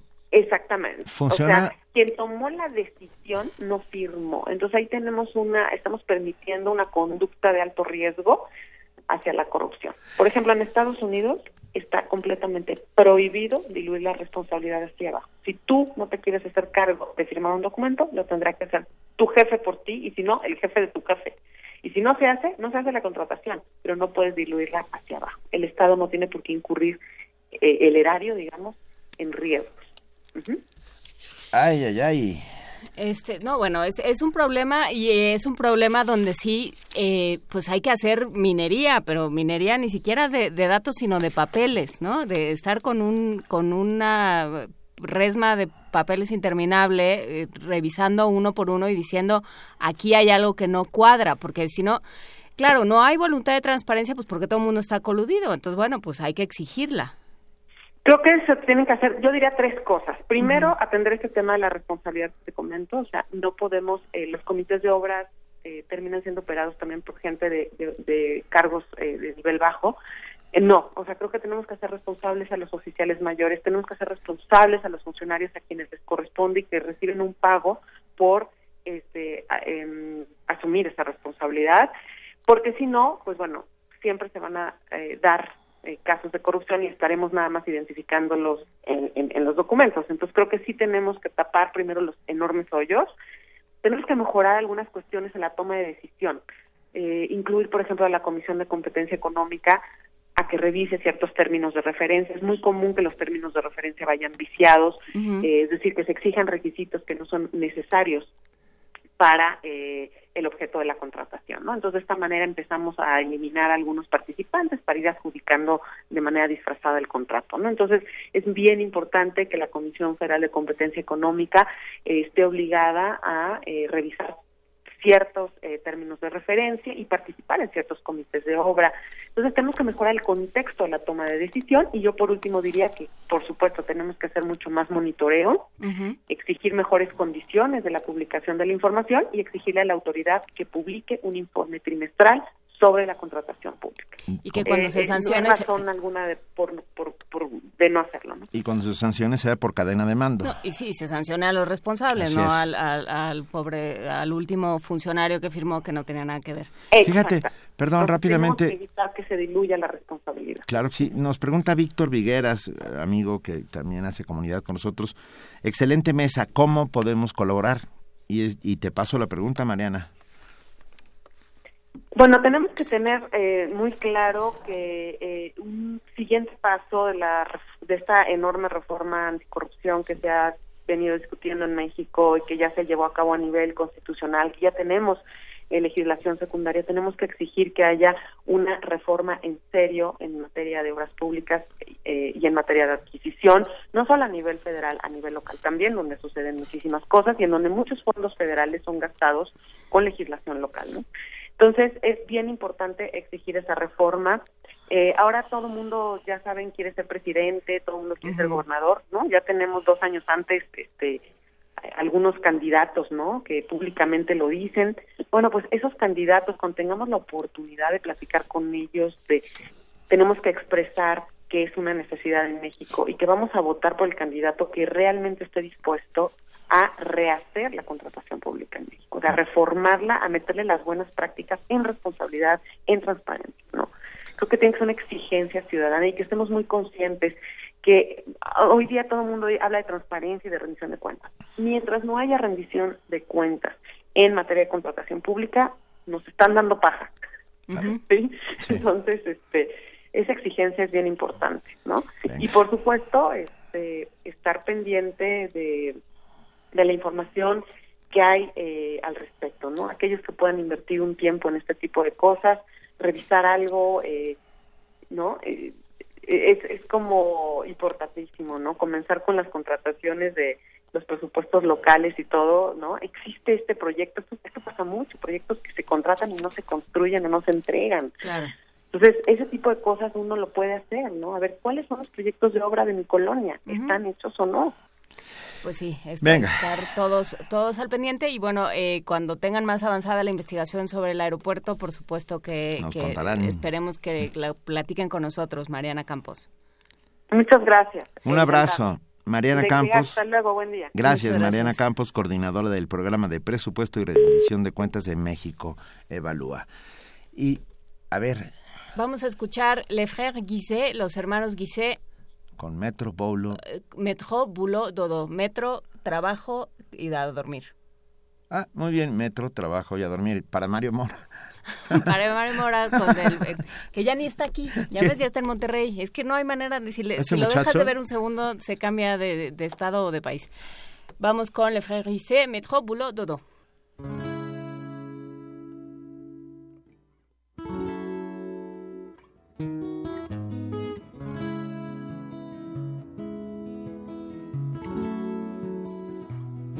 Man dama jóge sama réew man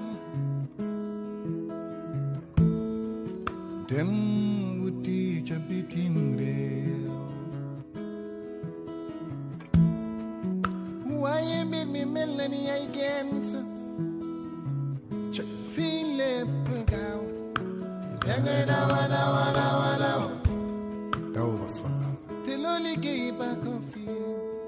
te loo liggéey yónnee réew ma jërë ngeen jëf kàcce nga la ici c'est pas paradis.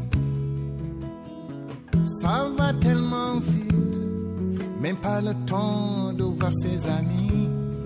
Et chaque jour c'est la routine. Métro boulot dodo. Boulot métro dodo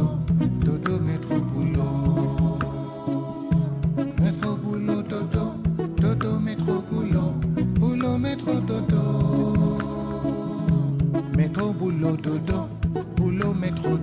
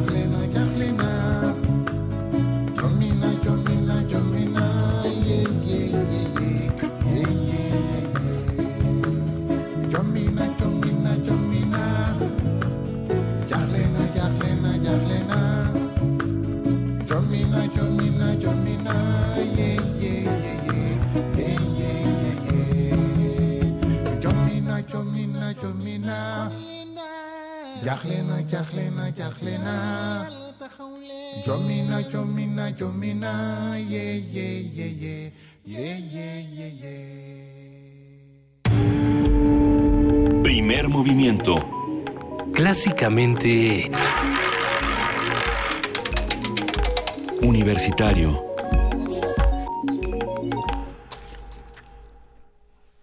Estamos de regreso, son las 9 de la mañana con 51 minutos, no nos hemos ido a ningún sitio.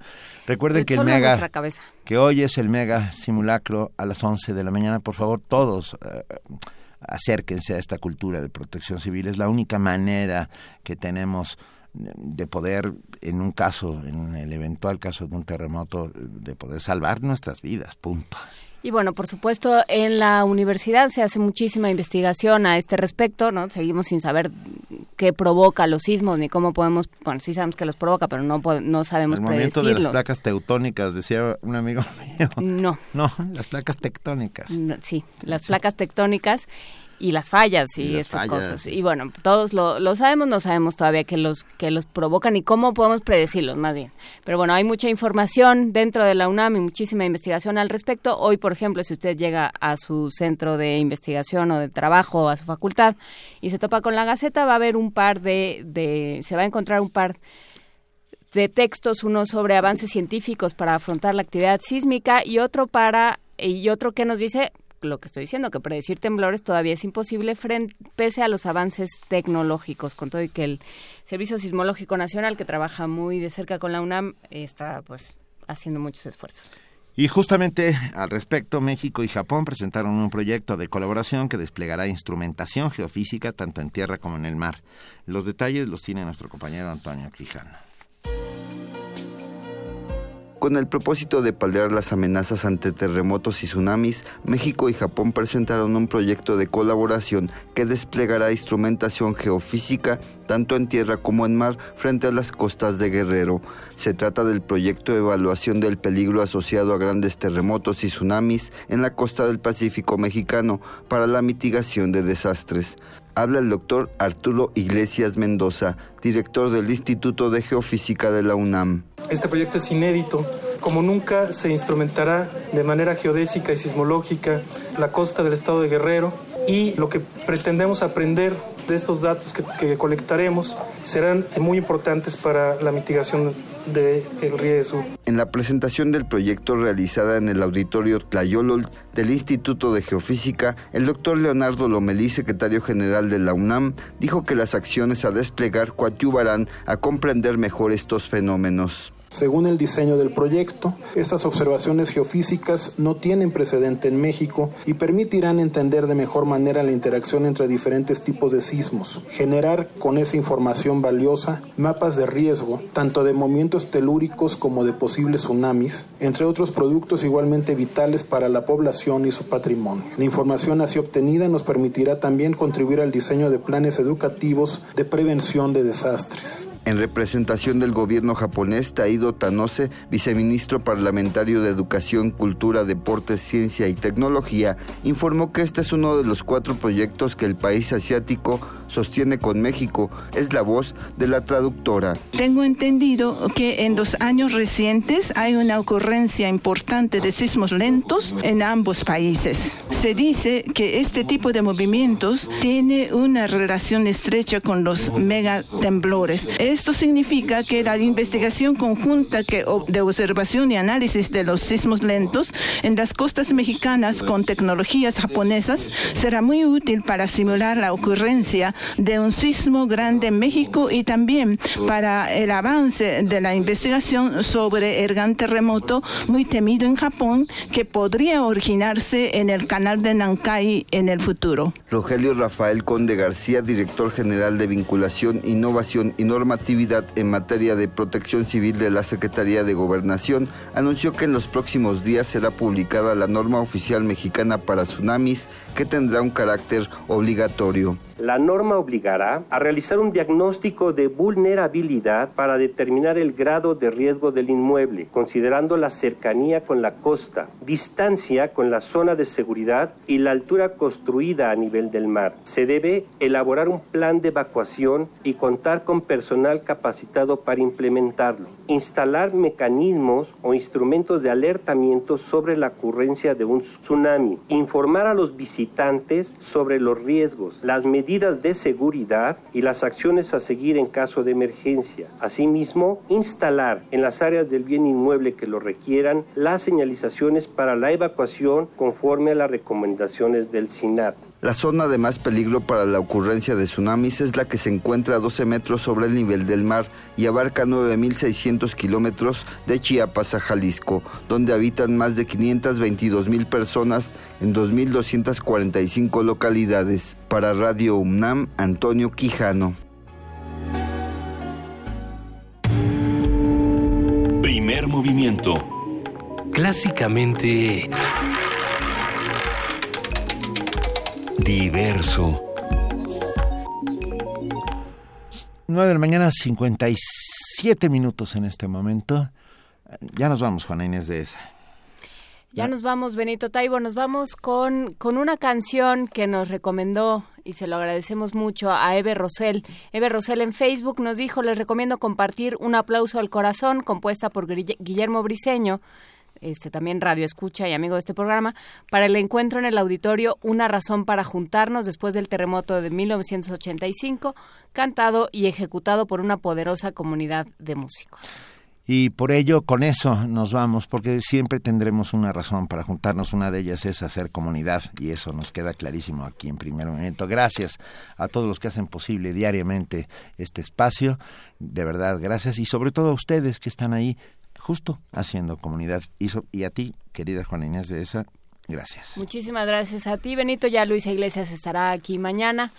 Y gracias a toda la producción, invitados, ingeniería, eh, operación en cabinas, a todos los que hicieron posible este programa, a todos los que lo escucharon, muchísimas gracias.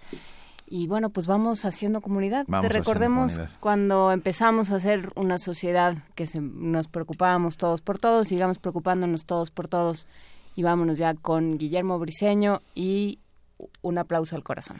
Esto fue Primer Movimiento. El mundo desde la universidad.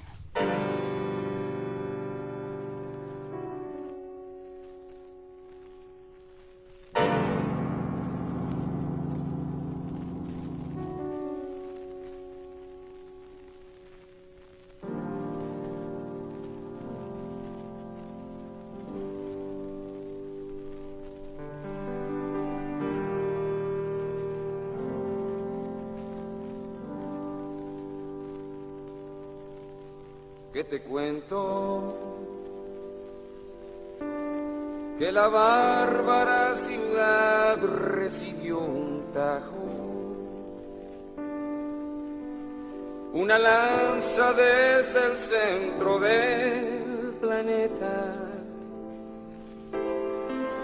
disparada al corazón desde algún ritmo. Por la furia de un guerrero siempre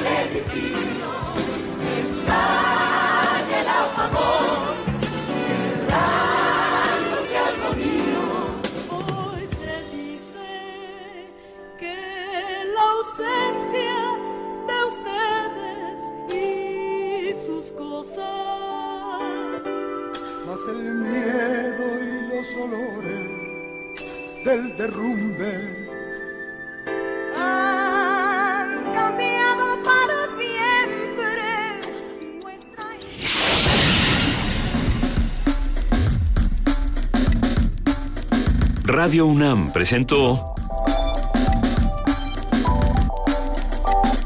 Primer movimiento. El mundo desde la universidad.